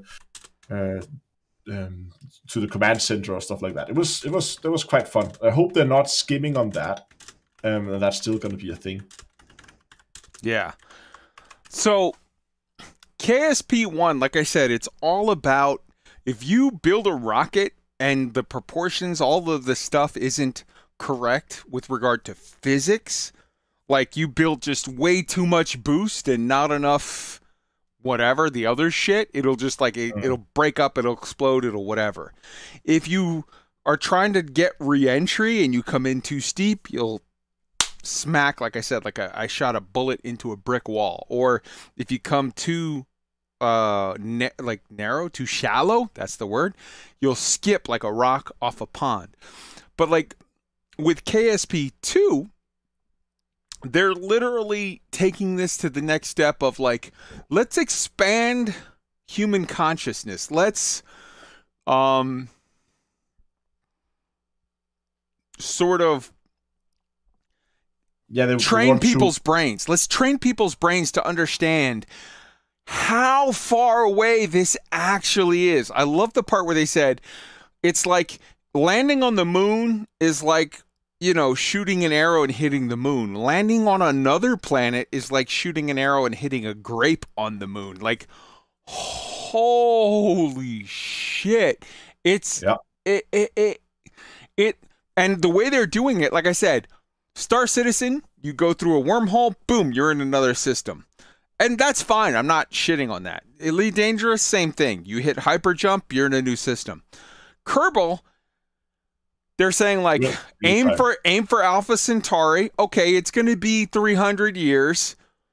Boo, okay, hit the fast forward to time dilate. But like your ship is actually going through the full 300 years of the trip. You're doing it in 20 minutes. But like you have to at the halfway point or at like the 60 to 70% waypoint you have to like spin around and do a flip and burn to start to decelerate burn because it, for, it- for like a few hundred years. yeah i mean it's like it's it's legit fucking science. And don't get me wrong there's a place for wing commander. There's a place for elite dangerous. There's a place for star citizen.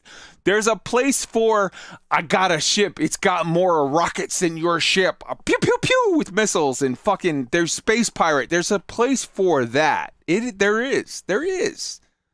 But there's also a place for Kerbal Space Program and Flight of Nova and these other games where they're like portraying space travel as an actual hey, here's the laws of physics, here's this, here's that. Make shit work. No, you're not shooting aliens, idiot. We don't see aliens around us. No, you're not fucking whatever dogfighting cuz this isn't a dogfight simulator. This is an actual put a NASA patch on your fucking arm and get out there and get it done. Deal with physics cuz there's s- space uh, space combat games are super fun, but also real space travel as hard like if you deal ignore aliens and missiles and pirates and bullshit. Deal with the real dangers of fucking physics, gravity, space-time, a fucking atmosphere. These are all things that want to kill you in space. And that's fun just figuring out how to overcome that. I'm sorry I cut you off, Astro. Go ahead. No, I'm just I was just saying like if if if you ever wanted to go out and figure out how to calculate launch windows and uh, Hohmann transfers and those kind of things, then then KSP is most definitely for you. No, I think if if I'm not I'm an idiot. Again, you're a smart guy, I'm an idiot. But Hohmann transfer, that's that thing where at certain windows it's the optimal time to try to go to Mars because you're dealing with the difference between your orbital Yes. whatever and So- its orbital whatever, right? That's So- that? Yeah. So so Hoff, a Hohmann transfer is the lowest fuel requirement you can have to transfer between one planet and another. Yes. So every Um, two years, we have a three month window that's the optimal time to get to Mars. And if you miss it, well, fuck you. Wait another two years until the next time, right? Yeah, and the funny thing ish. is, yeah, the, fun- yeah, it, it's about 1.8 years, but Mhm. about two years, yeah. The funny thing is though that it lines up in such a way with with Mars that when we have our when we have our launch window for a Hohmann transfer from Earth to Mars, the time it then takes to fly that transfer when you arrive, you are in a um, in an optimal position for a transfer back to Earth. Hmm. That means you can go out and you could do a Hohmann transfer to Mars. Then you could like orbit it once and you go straight back again.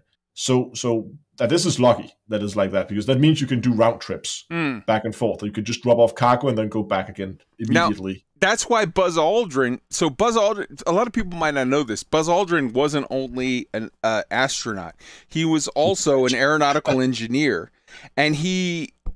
What what was that? I missed something. Uh, uh, no, I just said he's awesome. I like Buzz yeah. Aldrin. Oh, Buzz Aldrin's fucking amazing.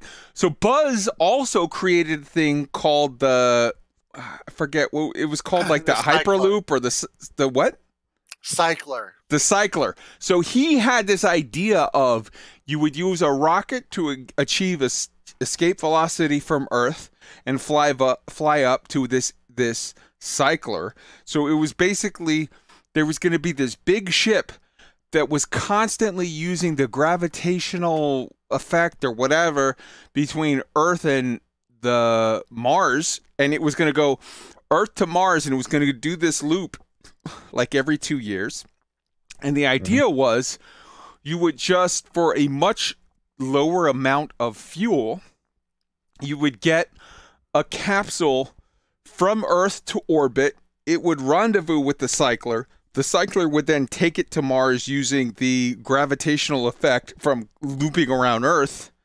And it would only have to slow down a little bit to, like, if you aim it up to, like, rendezvous if you did it right Mm. then you would use all of that inertia, gravitational inertia, to get it to Mars. And then you would drop off that capsule, and then the thing would literally just, it wouldn't even really slow down. It would just keep looping around from Mars back to Earth. And then the next, so it was like resupply mission, more astronauts, resupply mission, more astronauts, resupply, resupply, more. Like it would just, and if you had two or three cyclers, you could literally set it up to where every nine months or so, you had more people or materials going back and forth, and it Yeah, would be.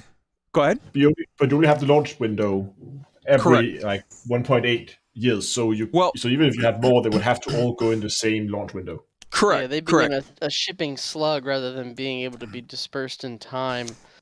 Well, Um, so, uh, so I Go ahead. uh, just just real quick from from the standpoint of of how how important is this? What, what can you do to wrap your brain around it? So, my degree is in aerospace engineering. Well, just real quick. Wait, wait, hold on, real, real quick. For people who don't know, Wolf Dragon legitimately, he now is an engineer who, who works for the United States Navy in aircraft stuff.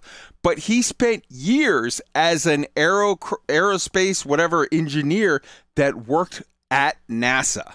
Go ahead, Wolf. the hardest class that I had, you know, the, the you know, this subject matter that I had was orbital mechanics. And you know, we we had some tools, you know, some software programs that we could use to help you visualize and help you understand. This was well before KSP came out. The one thing that has come out of Kerbal Space Program 1 is that there are a lot of people who are not engineers that have an intuitive understanding of orbital mechanics now. I would have killed to have Kerbal Space Program when I was going through university because I would have just used the mods and made it the Sol system and like, oh, this is my homework. I got to do this, and I could have played around and and messed with it and had the fun of discovery to try to figure out. Okay, no, this is what I have to do to actually launch the satellite or to affect this Hohmann transfer from Earth to Mars and then from Mars to Jupiter or, or whatnot like that, or you know some of the other different types of transfer orbits that you can do. Mm. Um, that that shit didn't exist. Like I'm legit jealous of the people who were born at the right time to have this out who Mm. may be very interested in in taking a career path in something that requires orbital mechanics because they had the exposure to it and they have the understanding to it and i guarantee you that employers are really happy that that's there because they have a lot of people who just know how to do it rather than having to spend you know like the in um uh the martian where they where they said oh well we don't have the time to get the supercomputer going to figure out this orbit and there was the the one guy is like no we just do Oh. it like this and it's Yo. fine like Do you- because he understood Wait, it wait, he could wrap his head you, around do, you- it do you remember who that guy was? Yeah I It, it was it was what's his name? That this is. America. Welcome to America. That guy, the the guy who that was in uh uh uh that college show. Uh, what the fuck is his name? He's the guy that should have been uh Spider Man at one point. Um, what was that guy's name? Whatever. I love that guy. He's great. He's a phenomenal comedian, phenomenal actor, actually a good rapper. Um, Donald Glover Donald I'm thinking of. Glover. Love that dude. It's hilarious. I'm a drunk Marine in my underwear, and I'm here on a stream with a guy who's got an astrophysics degree and a dude who was an actual NASA engineer. What the fuck is going on here? Yeah. Good Friday evening. hell yeah. Hell yeah. Hell yeah. so, all right. Uh, yeah, Donald Glover for sure. Uh, love that guy. He, he uh, steely-eyed rocket man from if you remember the the line from the book and the movie, um, Mhm. The Martian. I think there's a point, there's a point in- in the, that they, they didn't really touch on in the video at all, which I think is is super important, and that is that Kerbal Space Program 2 is gonna have multiplayer support. Hell yeah! It's something it's something I've seen people try to mod into it into the original Kerbal Space Program 1, where you could be multiple yeah people playing in the same uh, same game at the same time, but it was always janky at best. So getting official support for it. Um, that's gonna be awesome. I'll Hell be yeah. interested to see how they make that happen with the ability to also do the time dilation. I think that the way they're gonna, the, I think the way it's going to work is it's gonna be hosted multiplayer. I don't know, but I think it's gonna be hosted multiplayer. So that means if if you want to join me, then you can join, and then I will host, and my machine will then work as a server. You join me, and then I have as the host control of uh, Yes. uh, of time time dilation, Yes. but guests do not. Yes. If that makes sense. and, and or you could maybe have a setting where you say that guests do, and then you're just subject to whatever. Yeah. But one Yeah. one way or the other, mm-hmm. hundred percent. Boss Lady B in the chat. I love you, Boss Lady. You're awesome. Says the oh. Purnell maneuver. Boss Lady, come and join us for the discussion topic. We only got about 20 minutes of show left, so come and join us if you want. You've got access to the channel permanently. It's no biggie. If you join us, somebody let me know that she joined because I'm streaming, so I don't hear the little bink booms when people come and go. Um, yeah. So, Astro, please talk about some of the amazing stuff. So, just as a heads up for people who are interested, number one, you can right now go into Steam and like uh whatever request what, what what's it called wish list whatever the fuck uh for for for um KSP2. KSP2. But also, KSP1 is always going on sales for shit where you can get it for stupid cheap. I got it last summer during the summer whatever, and I got it for like, I don't know, like 10 bucks or some shit. You can get it at a crazy sale. Get KSP1 and play it while you're waiting for KSP2. Wishlist KSP2 and and get into that. This show is going to be covering for the next several months, each month, one thing, going on a deep dive on one show or one game in particular, and showing you, hey man, this is the thing that you want to open your mind to and you want to maybe look at. Um, as well as stuff with this week in NASA, we're going to be talking about stuff that's going on in real space. This is a thing that you want to get into. Astro, why don't you tell them some of the amazing shit you've done with the actual physics and whatnot in KSP One? I've seen you. You made an elite, dangerous fucking. What's that called? Yeah. The Scorpius? Not the Scorpius. The Uh, other one. the The the Scarab. Scarab. Yes, you made a built a scarab. Yeah. Yeah, I, I built a scarab, but that was just more like a, uh, for fun project. Kind of see if you could do it. I think one of the pro like one of the things that was like I- that really highlights the the uh, the physics in uh, in in Kerbal was so I, I had I had this mission. It was just around Kerbal. I wasn't too far out, Mm.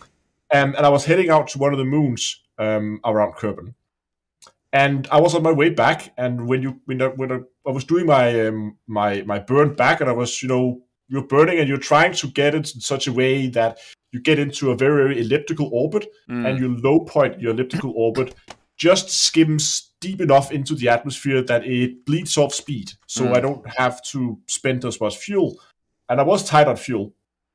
In fact, I was so tight on fuel that I didn't have the fuel I needed to get my orbit low enough to actually enter the atmosphere. Mm. And if I can't enter the atmosphere, I can't use that for doing aerobrake maneuvers, and that means there was no way for me to get home. So what I did um, was what is in in Kerbal terms is called the get out and push method, um, which means you you mm-hmm. strip your ship down, mm-hmm. you decouple everything you can, so all you're mm-hmm. left with is a re-entry a re-entry capsule and a heat shield, and then you get out on EVA and you push. go up beh- behind your your capsule. You use your EVA pack to slow you down because when you're out in the very elliptical orbit in the outer part of it, a very very small change in speed will have a huge impact on where you are in the uh, in the lower part of your orbit. So that means just a small push out there, just a few meters per second, were enough to to push my orbit inside the atmosphere. And as soon as I got inside the atmosphere, then I could just, I mean, I I skipped off the first time, but that lowered my orbit a little bit. And then I, I then I was in a little deeper the next time, and a Mhm. little deeper, and a little deeper, and it took like I think almost ten orbits, and a few months of in-game time. But eventually, I, I did make it back. So to be Um, clear, what we're talking about is uh, what is it? Newton's second law? the, the uh, basically, if you get behind a thing and you give it a little push, absent any other factors pulling on it or changing it or whatever, that that little push over time is going to make a great change, right? I, I'm an Yes. idiot, but you know what I mean. Yeah. it's just yeah when when you have these elliptical orbits then you um, um then they do make a a, a, massive massive difference when you come Mm. in uh, when you come in close Mm. fun fact that that's that's also why comets they also come in with so high velocities because they they uh, they're coming all, all the way from the Oort cloud on beyond Jupiter's not sorry uh, Pluto's orbit So right. so just a Go just ahead. a small bump just a small bump to an asteroid out there could be enough to send it hurtling in because they're moving so slowly that as the slightest bump in the direction inwards towards the solar system will send it hurtling in there and and then it's basically free falling from um from from Pluto's orbit and all the way in towards the star so it can pick up quite a bit of speed. So K yeah. So KSP one is a game that was released years ago, has had mm-hmm. multiple, multiple, multiple updates and, and and patches and whatever that's refined, added content, done all this stuff to make it polished as fuck. And if you can find it on sale, put like wishlist it, look for it when it goes on sale, and grab it for a steal. KSP two put it on your wish list so when it launches you're ready to get in on the ground floor and start your interstellar journey um like any anyone bring come everybody hop in on this what P- ksp1 ksp2 the idea of a space game where it's not about dogfighting and missiles and whatever, but it's the NASA of it all. It's the actual exploration. It's the, as they said with KSP2, your human mind is not even developed to understand the concept of the the numbers that you're dealing with when you're talking about something on the scale of interstellar travel. It's shit where it's like if you take and you say, "Hey, let's do 10 million seconds from now." Oh, that's a couple weeks. 10 billion seconds from now. Oh, that's 147 years. Like your brain doesn't understand the numbers involved. But by seeing this, number 1, you're getting real physics and real like oh shit this is how it really works. But number two you're also expanding your mind to try to envelop the concepts of traveling from here to the moon takes weeks. Traveling from here to saturn takes months. Traveling from here to alpha centauri takes hundreds of years like getting your brain around some of this stuff. I think number one, this is just to me, if you love real science, you should love this. Number two, it's educating humanity on a real level of how this is all going to work. And if you're talking about sending a probe to Alpha Centauri and you're dealing with the the the sort of mind-numbingly huge numbers involved that you're talking about hey i'm going to send a rocket 100 years that way and then at that 100 year mark i'm going to tell it to turn flip and burn to start decelerating because it's going to need another 63 years just to slow the fuck down so that it can be captured by the orbit of that star this is shit that a lot of people are going to be like, man, that's way too nerdy for me. But some of us, the weirdos that are at 8 o'clock to 12 o'clock p.m. listening to this fucking show, are going to be like, I'm here for that shit. This is our stuff. This is our, like, yes, I want this. Give it to me. Let me slap my veins. Just inject it right in there. I want this. Astro. I think. Go, um, go ahead, Wolf.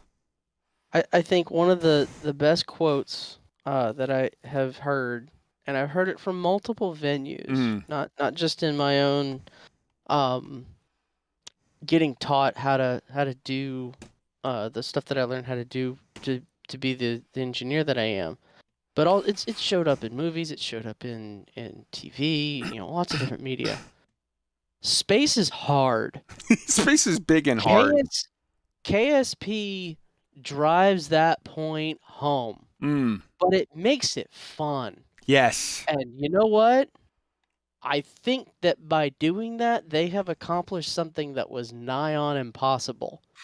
Now you're going to go from, hey, space is hard to galactic travel is hard on, on a realm that the human brain can barely wrap itself around right now at the higher level of people who are like trying to figure this out for real.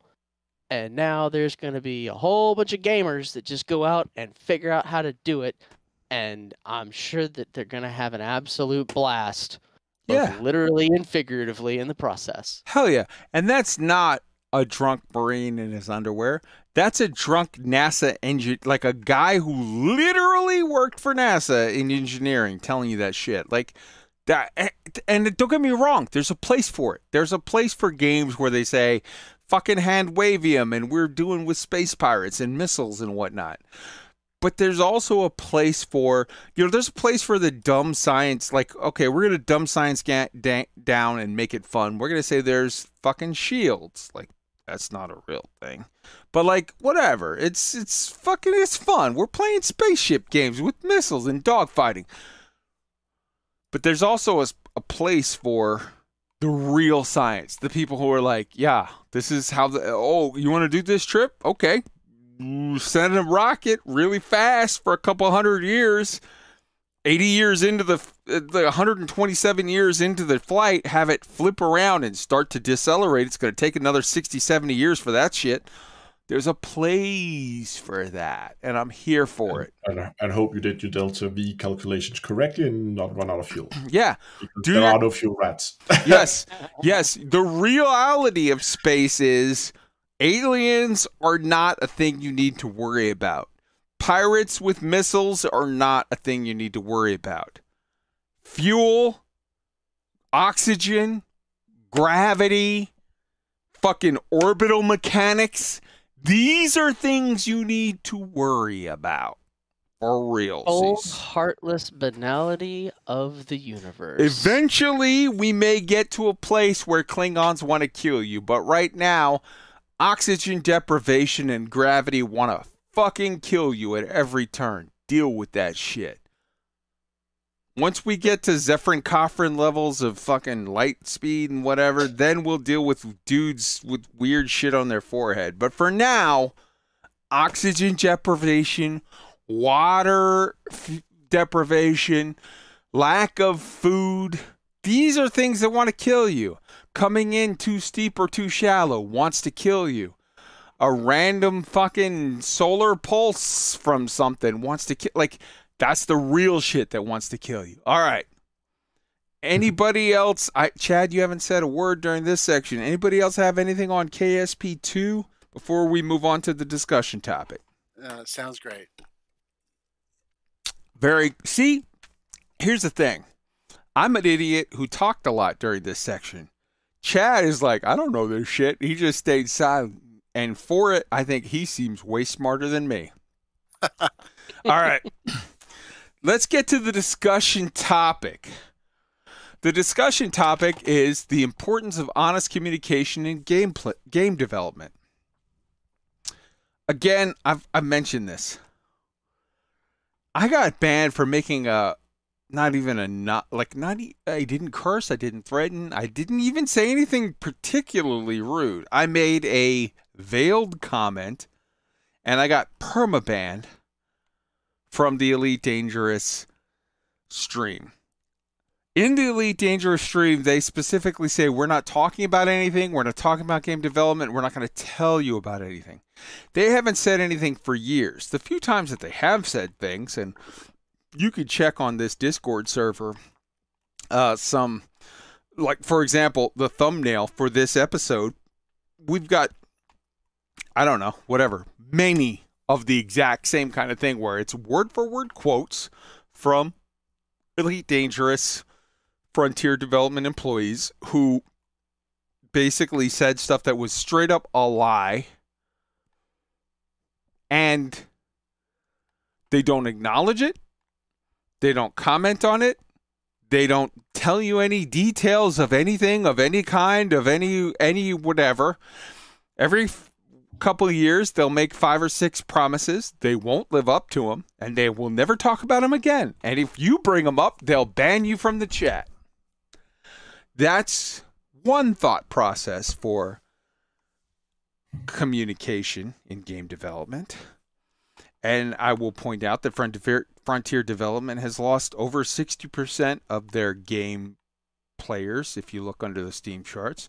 They've lost like 80% of their stock evaluation as a company. And they literally just recently wrote off an entire all console platform, so they're a PC only game at this point going forward in game development. Now, by contrast, Star Citizen, you've got Sandi, who is literally ribbing her own husband. You know, last year when they did that stream together, they did that video together. She's ribbing him about, like, yeah, remember your daughter said, you know, this is bullshit. This doesn't work. This doesn't whatever.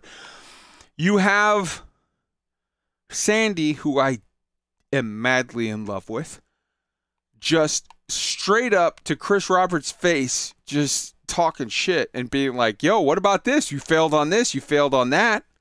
You've got Jared, who I'm madly in love with, who literally on the streams just yesterday, today, whatever, was like, hey, guys, where's the parachutes? How, people want this, people want that, whatever. He's literally picking comments from the live chat of people who are shit posting on CIG and saying, hey, answer to this.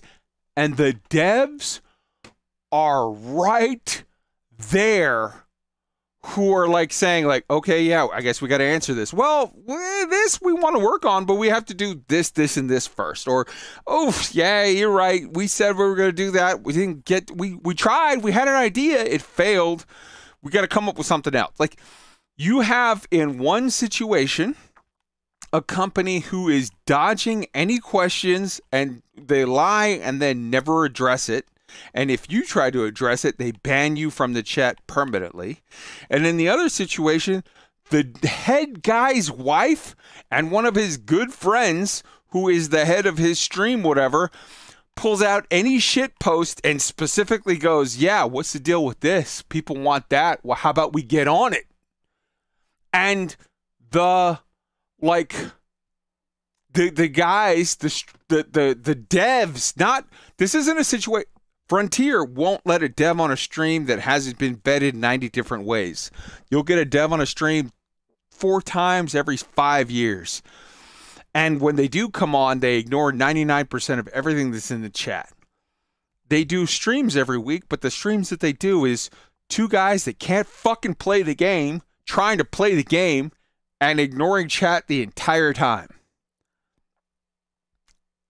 CIG says Ooh, this guy's got a spicy question. Let's ask it. Give us an answer. And sometimes the answer is something you don't like. It is. Sometimes the answer is something you do like. But they fucking asked the question. They put their people to it. And when I say their people, I'm not talking about community managers who don't know their asshole from their elbow. I'm talking about fucking actual devs who build this shit going, oh yeah, we had to move that back three months because we're working on this, or oof, this is that for whatever. Like, yeah. Um, you can go another route, as Winter Butte says in the chat. You can go the Hello Games route. You can go the No Man's Sky route of like, we ain't gonna say shit. We're just gonna put out our work and let it speak for itself. That's fine. I think the CIG route is better, but the No Man's Sky route is also a way to go for sure. The but the difference between Elite Dangerous, who has lost 60 to 70 percent of its player base, and just recently in the last month wrote off another 20 percent of that remaining 60 to 70 percent. They are going the route of nah nah nah nah nah nah nah nah. I'm not listening. I'm not listening. Nah nah nah nah nah nah nah. And CIG is going the route of, oof, this is hard. We succeeded here. We succeeded here. We succeeded here. Oof, we failed here, here, and here. Here's what we're going to do about it. It might work, it might not. Who knows? We're going to try our best. We're going to be, we're human. We're going to fail a lot. We're going to try a lot. We're going to fail a lot. We're going to succeed sometimes, and we're going to be honest about all of it. And we're going to talk to you every fucking week about something. that to me is open and honest honest communication. Doesn't mean you have to succeed 100% of the time. When you're trying new shit you're going to fail at least half the time. I'm not mad at you for failing so long as you're honest. Other people don't talk to you for years at a time and when they do finally answer questions they give you lies and then they ignore it. You know we're gonna do this and this and this and we're gonna do this every month and then fucking the following month. Literally the thumbnail for this video is arf in december saying in january we're going to give you an answer. We're going to start every month with giving you developer updates. They didn't do none of that and never they never responded. They never literally said like yep that was a lie. Our bad. We fucked up. That is a failing game. Cig says a million things and they're right on half of them and they fail on the other half. But when they fail they openly and honestly say it.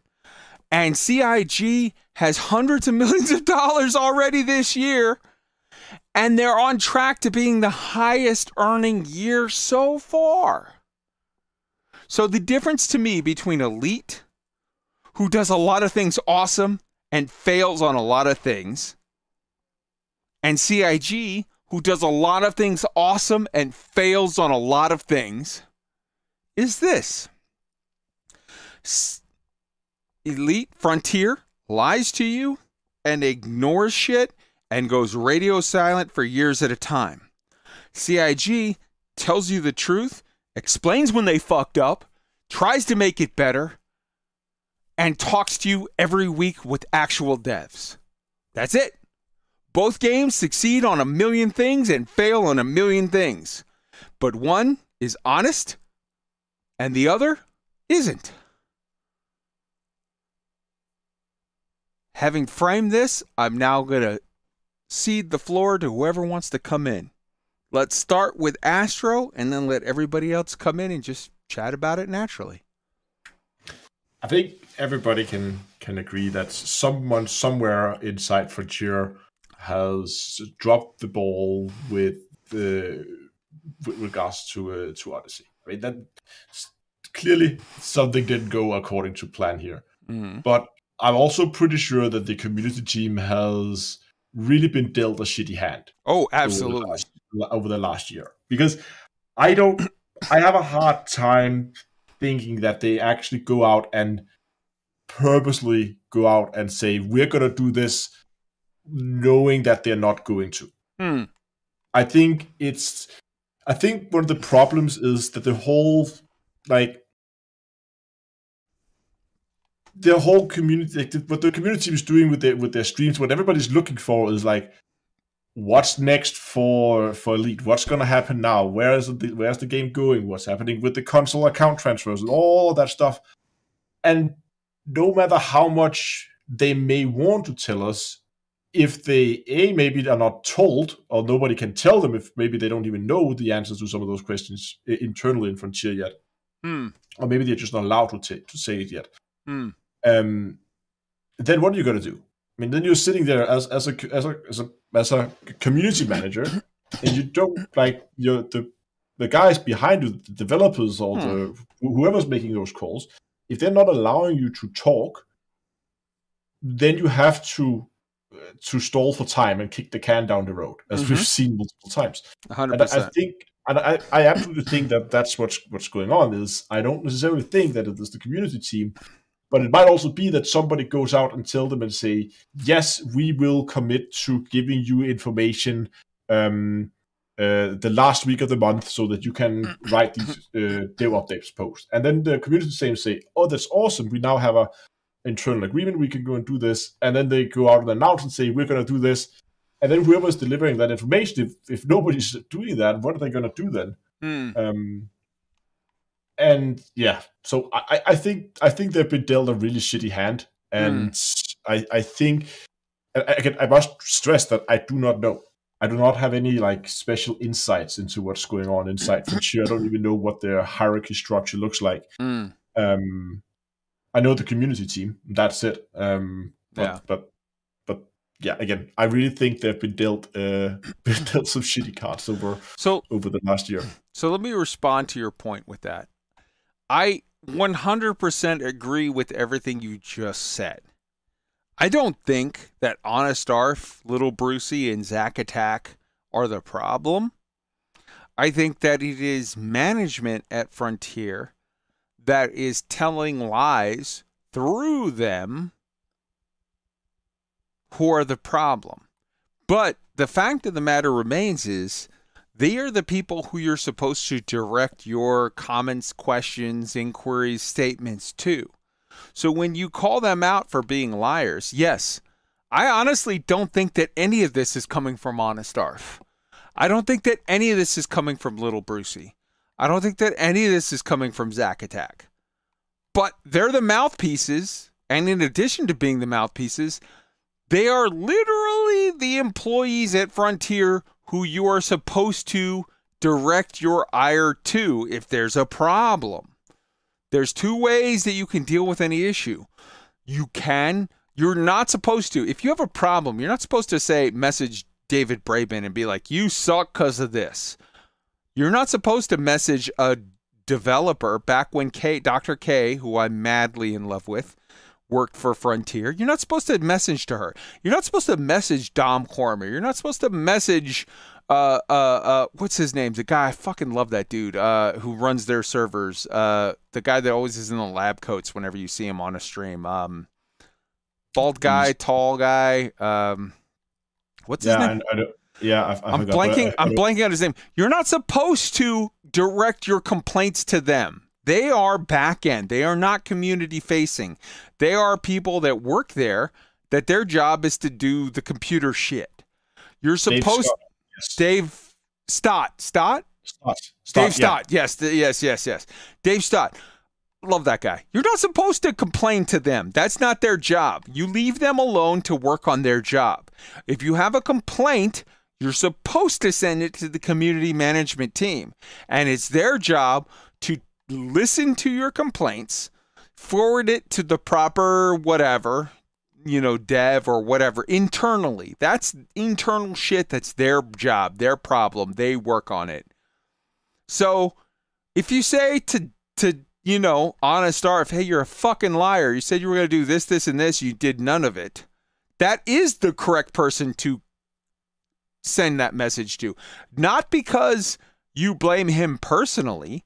He's just a mouthpiece for the corporation, but he's the person you're supposed to direct your comments to. If you ask Honest Arf, hey man, who am I supposed to complain to? He'll say, complain to me, and I'll send it to the proper channels. It's when you call out Honest Arf for being a fucking liar, you're not saying it to him personally. You're saying it to the corporation that he is the mouthpiece and ears of. The way a community management team works is they talk to you from the company, the community, and tell you stuff.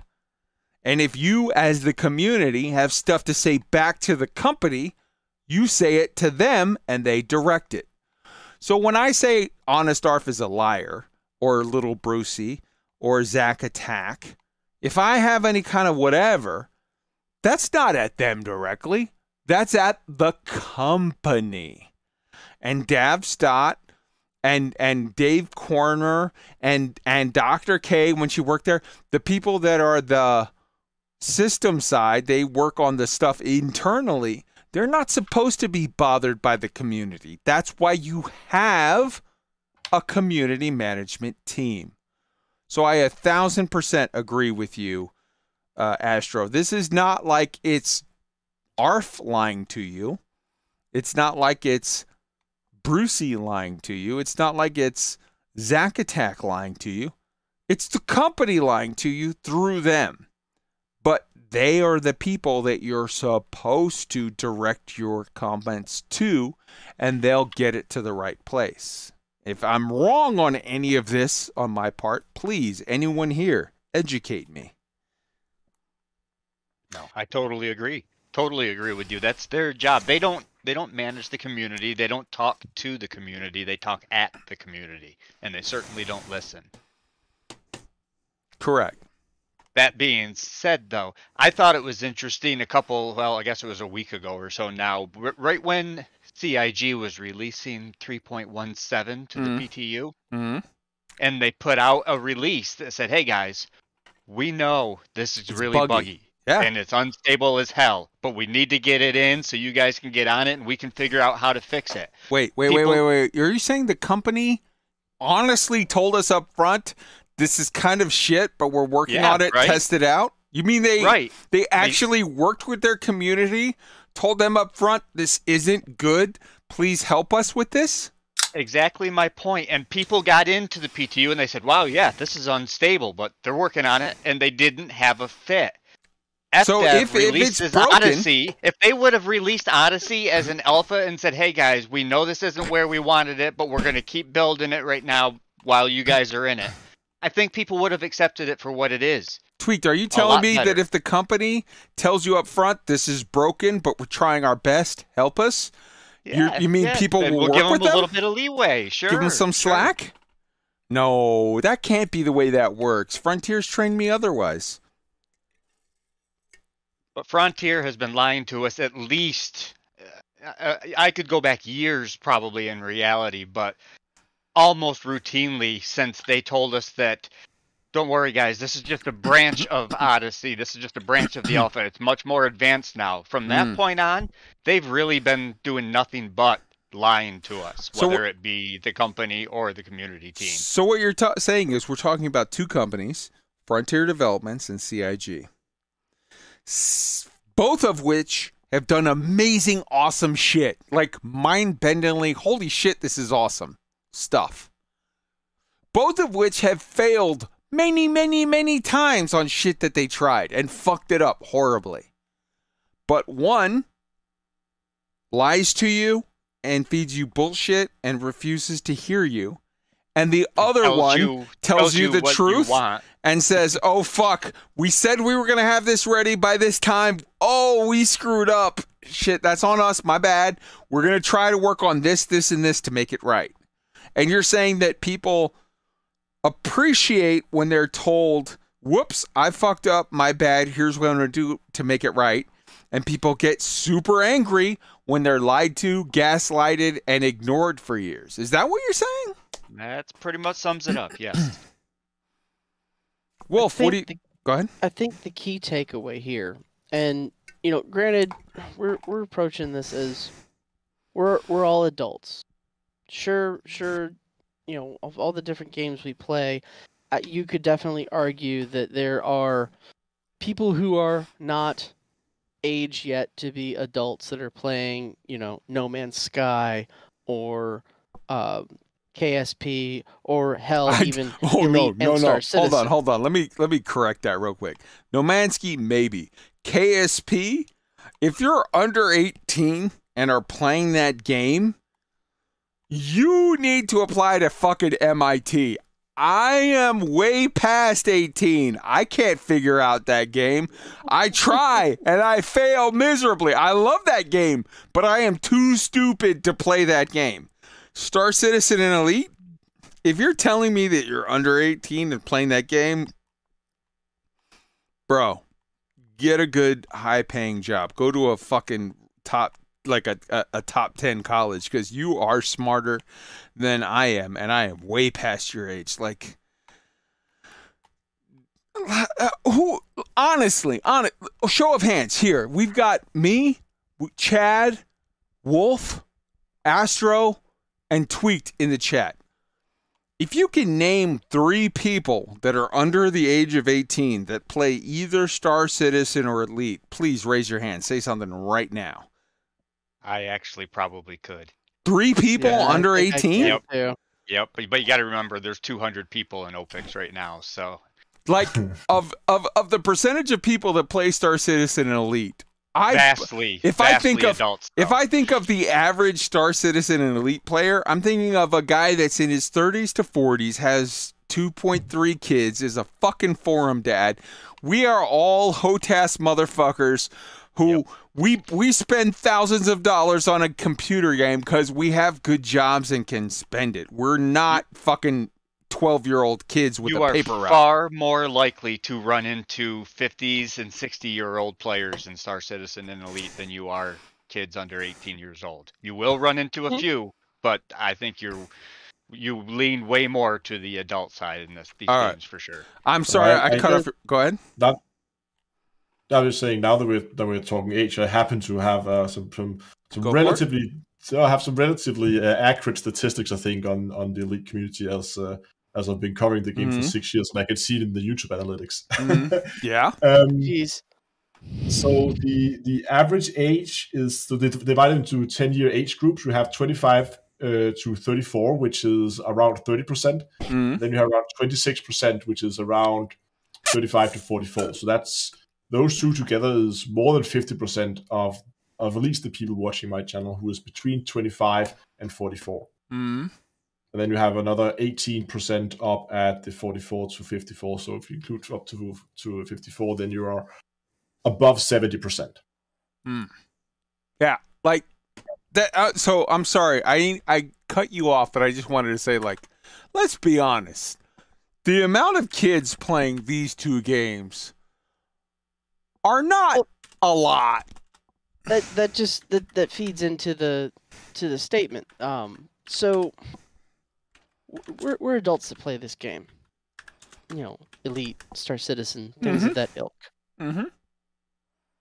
Your method of success, from a community management standpoint, is to talk to and treat your community as adults because we're at that age where respect begets respect. If you don't respect me, I'm not going to respect you. If you do respect me, I will respect you. That's that that's that's how society works.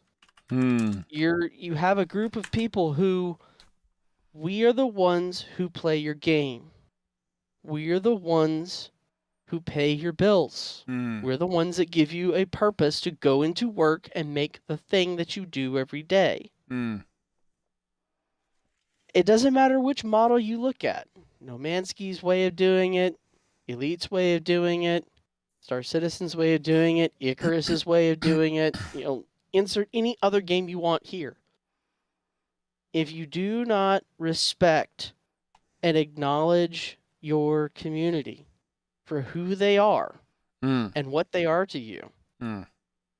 you're pissing up a rope in Let- a snowstorm. And let's be honest, No Man's Sky has a communication model that would best be described as absolute dog shit.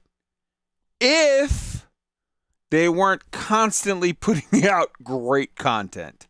So like that's a way you can go. I'm not who I'm an, a marine in my underwear. What do I know? But but no, but No Man's Sky says fuck all and puts out great work. And the work is enough to make it worth it. Star Citizen tells you everything honestly and they all they lie a lot on saying we're going to do this by that time and they lie. They fuck it up, but then they go, "Whoops, our bad. We fucked up." They own up to it. They literally say, "We thought we were going to have this done by January. We fucked up. We're going to try for it by August." And you can be mad at them if that's what you choose to be, because you could say they told me this was going to be done by January, and it's not. It's gonna come until August. But I would argue that they're honest about their fuck ups. Elite makes the same amount of fuck ups, but they're not honest about it. They will never. I've posted four memes, one of which is the the I posted like four memes today on multiple channels in our Discord, and one and they're from Commander X. Commander X has per- personally told me, "Hey man, please don't name me. I don't want Frontier to be mad at me." But as a lover of Elite, this is what I feel.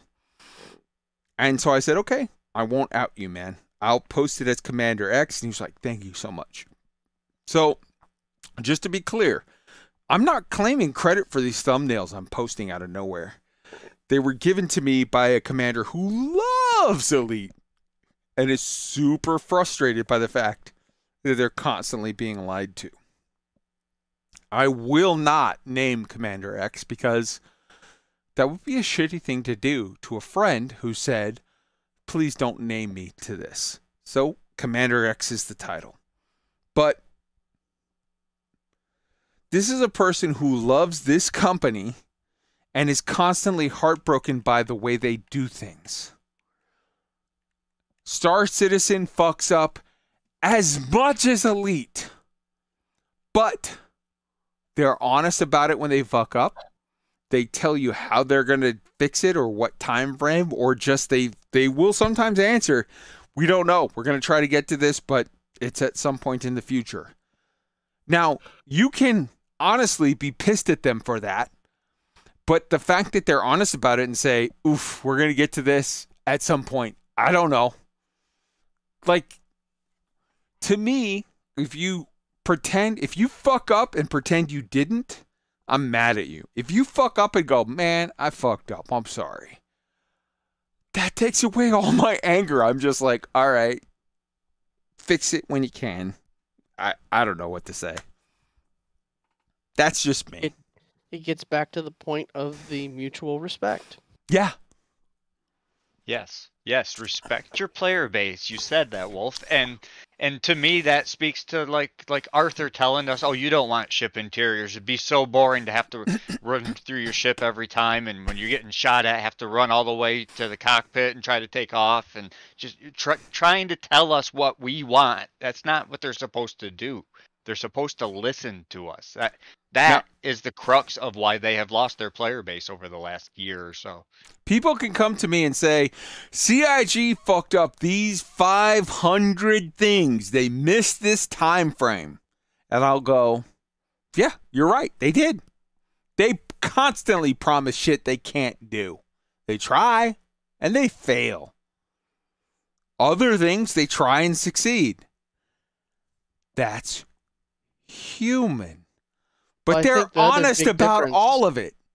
I think the other Frontier, for, wait, wait, wait, is- Frontier say they're going to do this, and they fail on half of it and succeed on half of it, and the half they succeed on, they take a bow. The half they fail on, they don't even admit that they lied. They just go, "Oh well, we're never going to talk about that. They we won't pretend it never it." happened. and that's the difference. One thing, two two companies set about doing a thousand tasks. Maybe one company. uh, Let's just assume for a moment. I I actually think CIG succeeds more than Frontier, but just for a second, let's say they succeed on 500 and they fail on 500, both.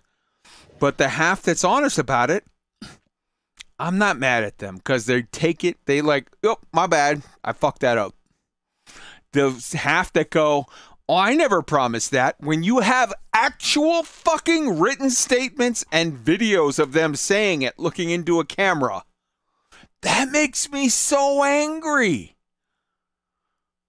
That's just me, though. Maybe you feel differently. I think the biggest difference, you know, drawing the correlation between the two, it's like, yeah, you know, these guys fuck up way more, way less, whatnot. I, I think the big difference is that when we look at CIG doing things in Star Citizen, we get insight and they tell us the things that they're trying to do, Mm-hmm. and we get to see that. It's it's tangible. It's there's proof. The other We don't difference. get to see anything that Elite is trying to do. We only see the final finish whatevers when they actually give them to us, and then they don't seemingly don't want to hear the feedback about it. A hundred percent. You can't compare those two for that reason. The other difference, if we're being honest, if we're going to just separate, like, I'm just giving you a hypothetical of take two companies that succeed and fail on the exact same percentage. The other difference between CIG and FDev, in my opinion, you may disagree, and that's fine. But the real difference to me between the two, despite other than the fact that they, you know, the amount of honesty and openness and communication is this. CIG tries on a hundred things and fails on 50 of them, but they're trying big. They're swinging for the fences. They're doing shit that it's like, wait, what the fuck? You're going to do what now? You're going to make an entire planet that's landable, that's one big city over across the entire planet? What? And Frontier is constantly limiting the scope, lowering the expectations, doing like minimum, minimum, minimum, like, oh, you can't expect this. You can't expect ship interiors. That's way too hard and you'll be bored. But yo, your guy your main guy said we were gonna get ship interiors years ago. Yeah, let's ignore that. Let's whatever. They said it's hard. We can't do that. Caves are hard. CIG is constantly picking up the mantle of John F. Kennedy Jr., where he said, We're going to go to the moon and the other things because they're hard, not because they're easy. CIG is like, Fuck it. We're going deep on stupid shit that it's like, me personally, every time when they said we're going to make a whole planet you can land on, I'm like, Fuck you. No, you're not. Nobody could do that. You're lying. They did that. I was like, Wait, what? See, Frontier is constantly giving you excuses why they can't do it. Ah, yeah, we said you could f- hunt a sh- dinosaur from a, your cobra, but that's stupid. You, that's too hard. You can't do that. Yeah, we said you would have ship interiors fully, whatever, but that's stupid. That's hard. Yeah, we said you could stow away on somebody else's ship and then hijack it, but that's stupid. That's way too hard. Frontier is constantly telling you why they can't do the shit they already promised you. And that's their sin. CIG's sin is they're constantly e- expanding and saying, we're going to do even more than we promised. If I have to pick between two kids, one is lying and saying they can't do what they already promised, and the other one is saying they're going to try to do more than they promised. Well, I know which one seems better to me. You decide what's better for you. But even after, because both companies, CIG and FDev, fail a lot. When FDev fails, they ignore it. It's like a fart in the car. You just, everybody sits there, they all smell it, they all know what's going on, but everybody pretends they don't. CIG goes, Yeah, man, we fucked up. Here's how we're going to make it right. Or we can't make it right. We're going to try to figure it out. We'll get back to you. But I would rather you honestly say, We can't even fucking tell you how we're going to do this. We're going to try, as opposed to, we never promised that when you've got fucking video of your lead guy promising that right there in front of you. I'm all talked out for tonight. Somebody take over. Yeah. Everybody jump up. It's it's a hard comparison, really. I mean, as everybody knows, I'm new. I still consider myself kind of new to Star Citizen. It's, it hasn't even been a full year yet, and since I've been there, I've been blown away with how transparent and how open they are about any information you want. If you ask somebody, you're gonna find information. It's ridiculous, really. And on top of that, you get an embarrassment of riches with updates every few months that change the game all the time. It's it's a totally different environment than it was playing Elite Dangerous for the 5000 hours that I did. It's it's a totally different feel and I think that's as much because of the way CIG handles business as it is the the detail and the beauty of the game.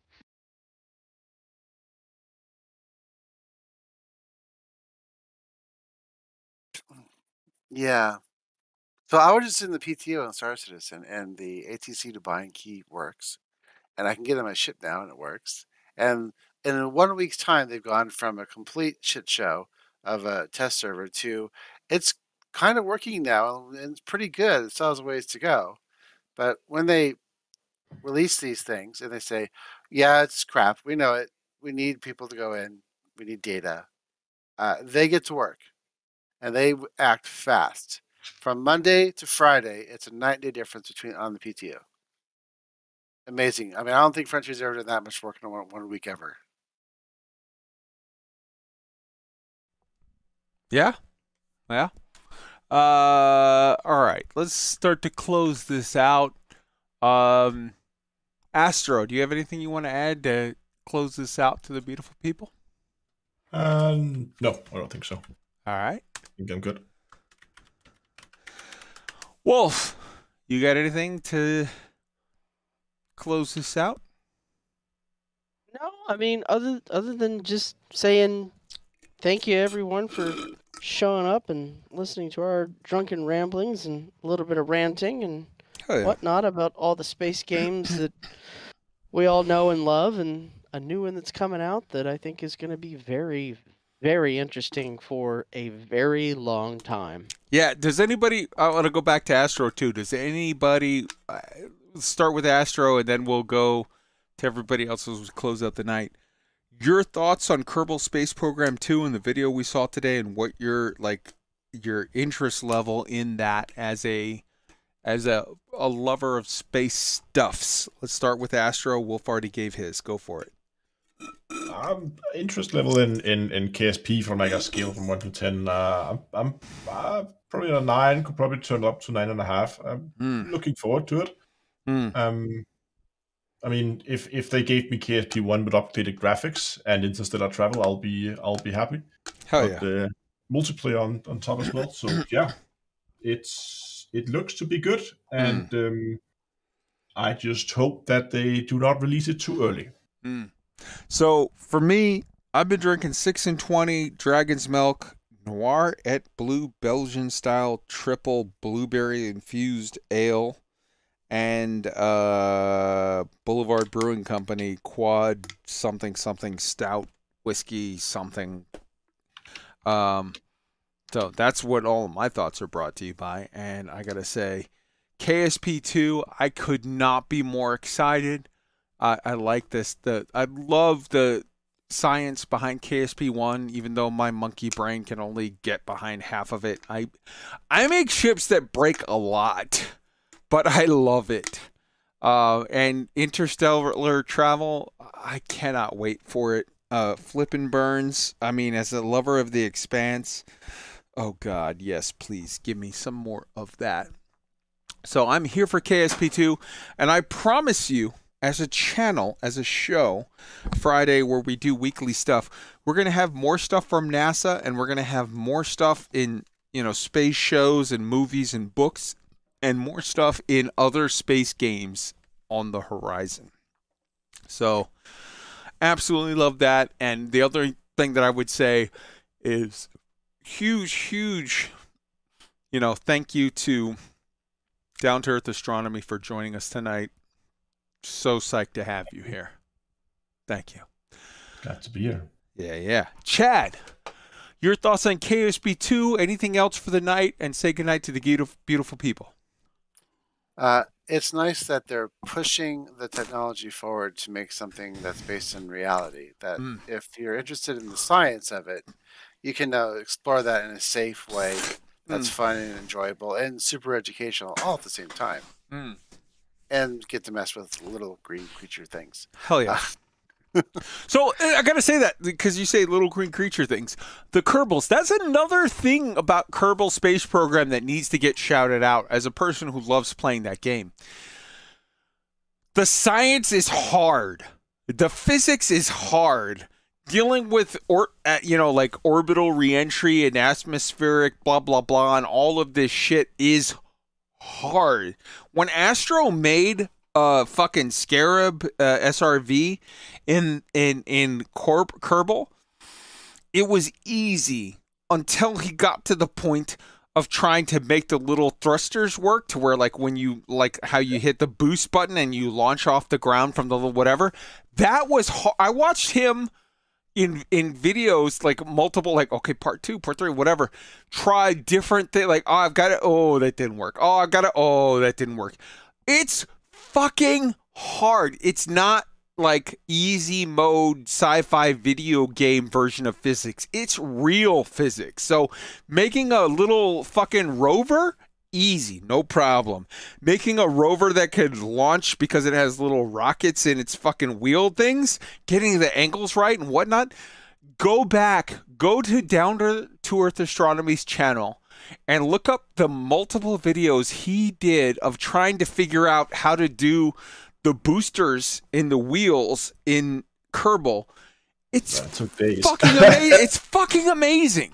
And like Astro's a guy that's 10 times smarter than I will ever be. So like when you see a guy who's a fucking genius who literally got an astrophysics degree like try to do that shit and ah it's hard.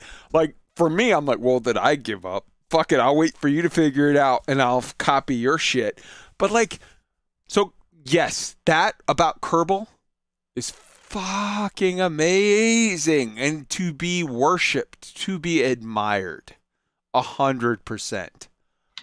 Wolf, what you got? I already gave you mine. All right. Dude, I am drunk as shit. Uh, Tweet, what you got? Yeah, I'll definitely check Kerbal out. I've never played it to this point, and I think everybody knows I definitely lean more towards the combat-oriented parts Sure, of sure. the games. Sure. Uh, but a game like that, the science of it doesn't thrill. I mean, I, I, it's cool and all, but I'm I'm just a dumb telecom engineer. I'm no NASA guy or anything like that. So that stuff would be beyond me. I'd have to learn that. Bro, we're the you and me. exploration part it intrigues me and if i could have multiplayer where we have like friends on the crew that have to like maintain the ship and everything then i'd be sold so I'll, i'm gonna keep an eye on it for sure Bro, you and me are both two dumb guys, and you're like, I'm happy with where I'm at. I just want to be Han Solo, and I want to play Yep. Star Wars. And I'm like, I'm on the other side. I'm like, I'm happy where I'm at, but I'm super jealous of these fucking smart guys that understand orbital mechanics. yeah yeah that's about right we should also mention i saw today that uh, frontier did hire a new lead game designer i don't know anything about this guy so i don't know what this means but Mm. we'll find out So Frontier just hired a lead game designer, but it doesn't say that it's for a lead. It just says it's Yeah, for yeah. Frontier. It could be. So the guy that they hired, that they just hired, happens to have previously done a lot of work on Formula One racing uh, on a game. So I'm thinking it might be about their new Formula One game. Um, Chad Lozan, say goodnight to the beautiful people. Uh, uh, add in any closing thoughts you have. Go for it. Good night, everyone. See you next week. Uh, for my closing thoughts, I want to ask Astro a question. I seem to have this idea that you have a carrier trip going on. Uh, if you want to plug it so people can know in Elite Dangerous where to join your carrier trip, I would love it if you would do that. We already left. Um, They can catch we're you. Actually, yeah, we we're actually you can find it over on uh, on our Discord. We're actually supposed to stop at what uh, what I thought was lightning clouds turned out not to be the correct type of cloud. So unfortunately, the first stop was a bit of a bit of a bust. But tomorrow, um, in actually not that many hours, so I need to sleep soon. But tomorrow we're heading down below the um, the galaxy. We're heading out the galactic plane. Mm. Um, and we're actually going to head out further than you can go on traditional ships because the distance between systems out there are so far that only fleet carriers could go there. Mm. Um, can't remember the exact name of the system we're in, but if you go to discord.d2ea.com, then you can find our trip talk channels there and the flight plans and schedules and all the stuff you need if you want to catch up. We are about two and a half thousand light years um, outside the bubble right now, so it's within reach of a decent jump ship if you want to catch up. So anybody who's interested, if you play Elite, discord.d2ea.com. You can find the Discord for Down to Earth Astronomy. You can join in. You're going to have to catch them, but you can get down there and join in that exploration type thing. I know Roy has an exploration uh, fleet carrier thing going on as well. You can find it on our Discord under, you know, Ro- what is it? It's like Roy's fucking exploration trip. You can find it on the Loose Screws Discord as well. They have a channel that's dedicated to that. There is cool shit going on in uh um Elite Dangerous for the exploration people. Everybody else is sort of waiting for something to happen, but exploration people, there's lots of stuff going on. Down to Earth Astronomy's uh, fleet carrier is currently in the system AUCOPP space JJ T space C6 14. Like, if you're playing Elite and you want to have fun, the thing that's left right now while we wait for the story is exploration. Go and join a cool exploration group, whether it's the Buur Pit, whether it's Down to Earth Astronomy, whether it's Boss Lady B, whether it's Roy, whatever. Go find a group that's doing something fun and join in on that fun. If you're playing Star Citizen, holy shit, as soon as this 317 drops, you have an amazing stuff. Even Salty Mike, who is known for like just shitting on whatever, he put out a video with like the this week and whatever, and he was like, "This 317 is the best content drop ever?" Question mark. Like, like legitimately, there is a massive content drop going on. So, in Elite, go find some exploration and make your own fun. Soon the story will happen again in Star Citizen, holy shit, it's an um, it's a it's an embarrassment of riches. There's so much shit for you to do. Kerbal Space Program is fucking amazing. Go get it for cheap, and when the new one comes out, get it. Uh, Fernando just dropped a new thing from Fly, da- uh, not sorry, Fly, not Fly Dangerous, from uh, what? HunterNet Starfighter. HunterNet Starfighter. Go and get in on that. Fucking Yuki Bomb is doing shit with Fly Dangerous. That's free. Like, there's Space TV news too. yes, there's The, new. enti- the entire cast of the Next Generation, Star Trek: The Next Generation, is going to join Picard season three.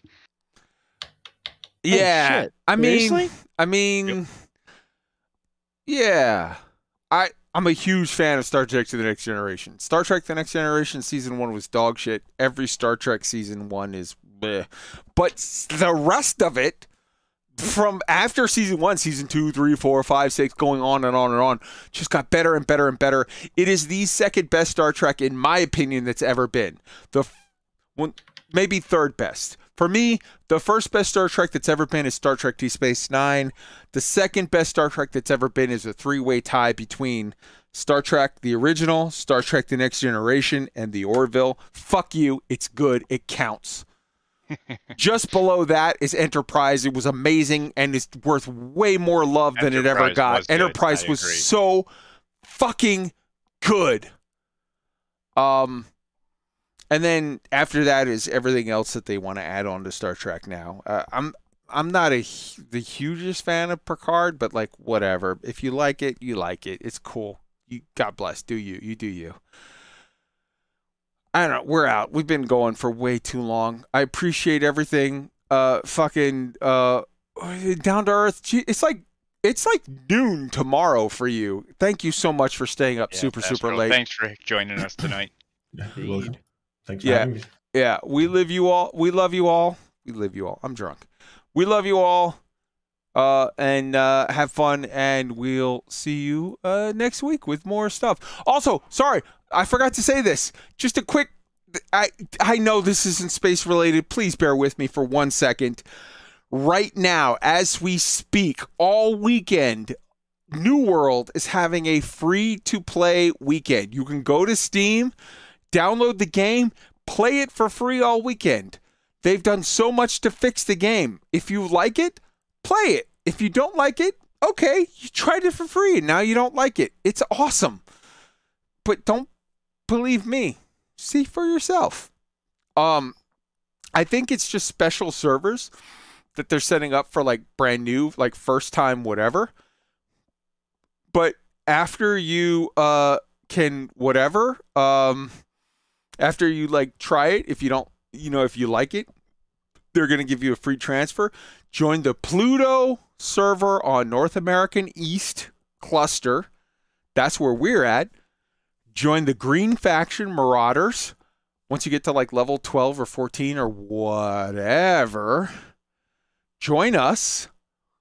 We're the Black Sky Legion. You can join us if you're a Marauder faction on North American East Pluto server.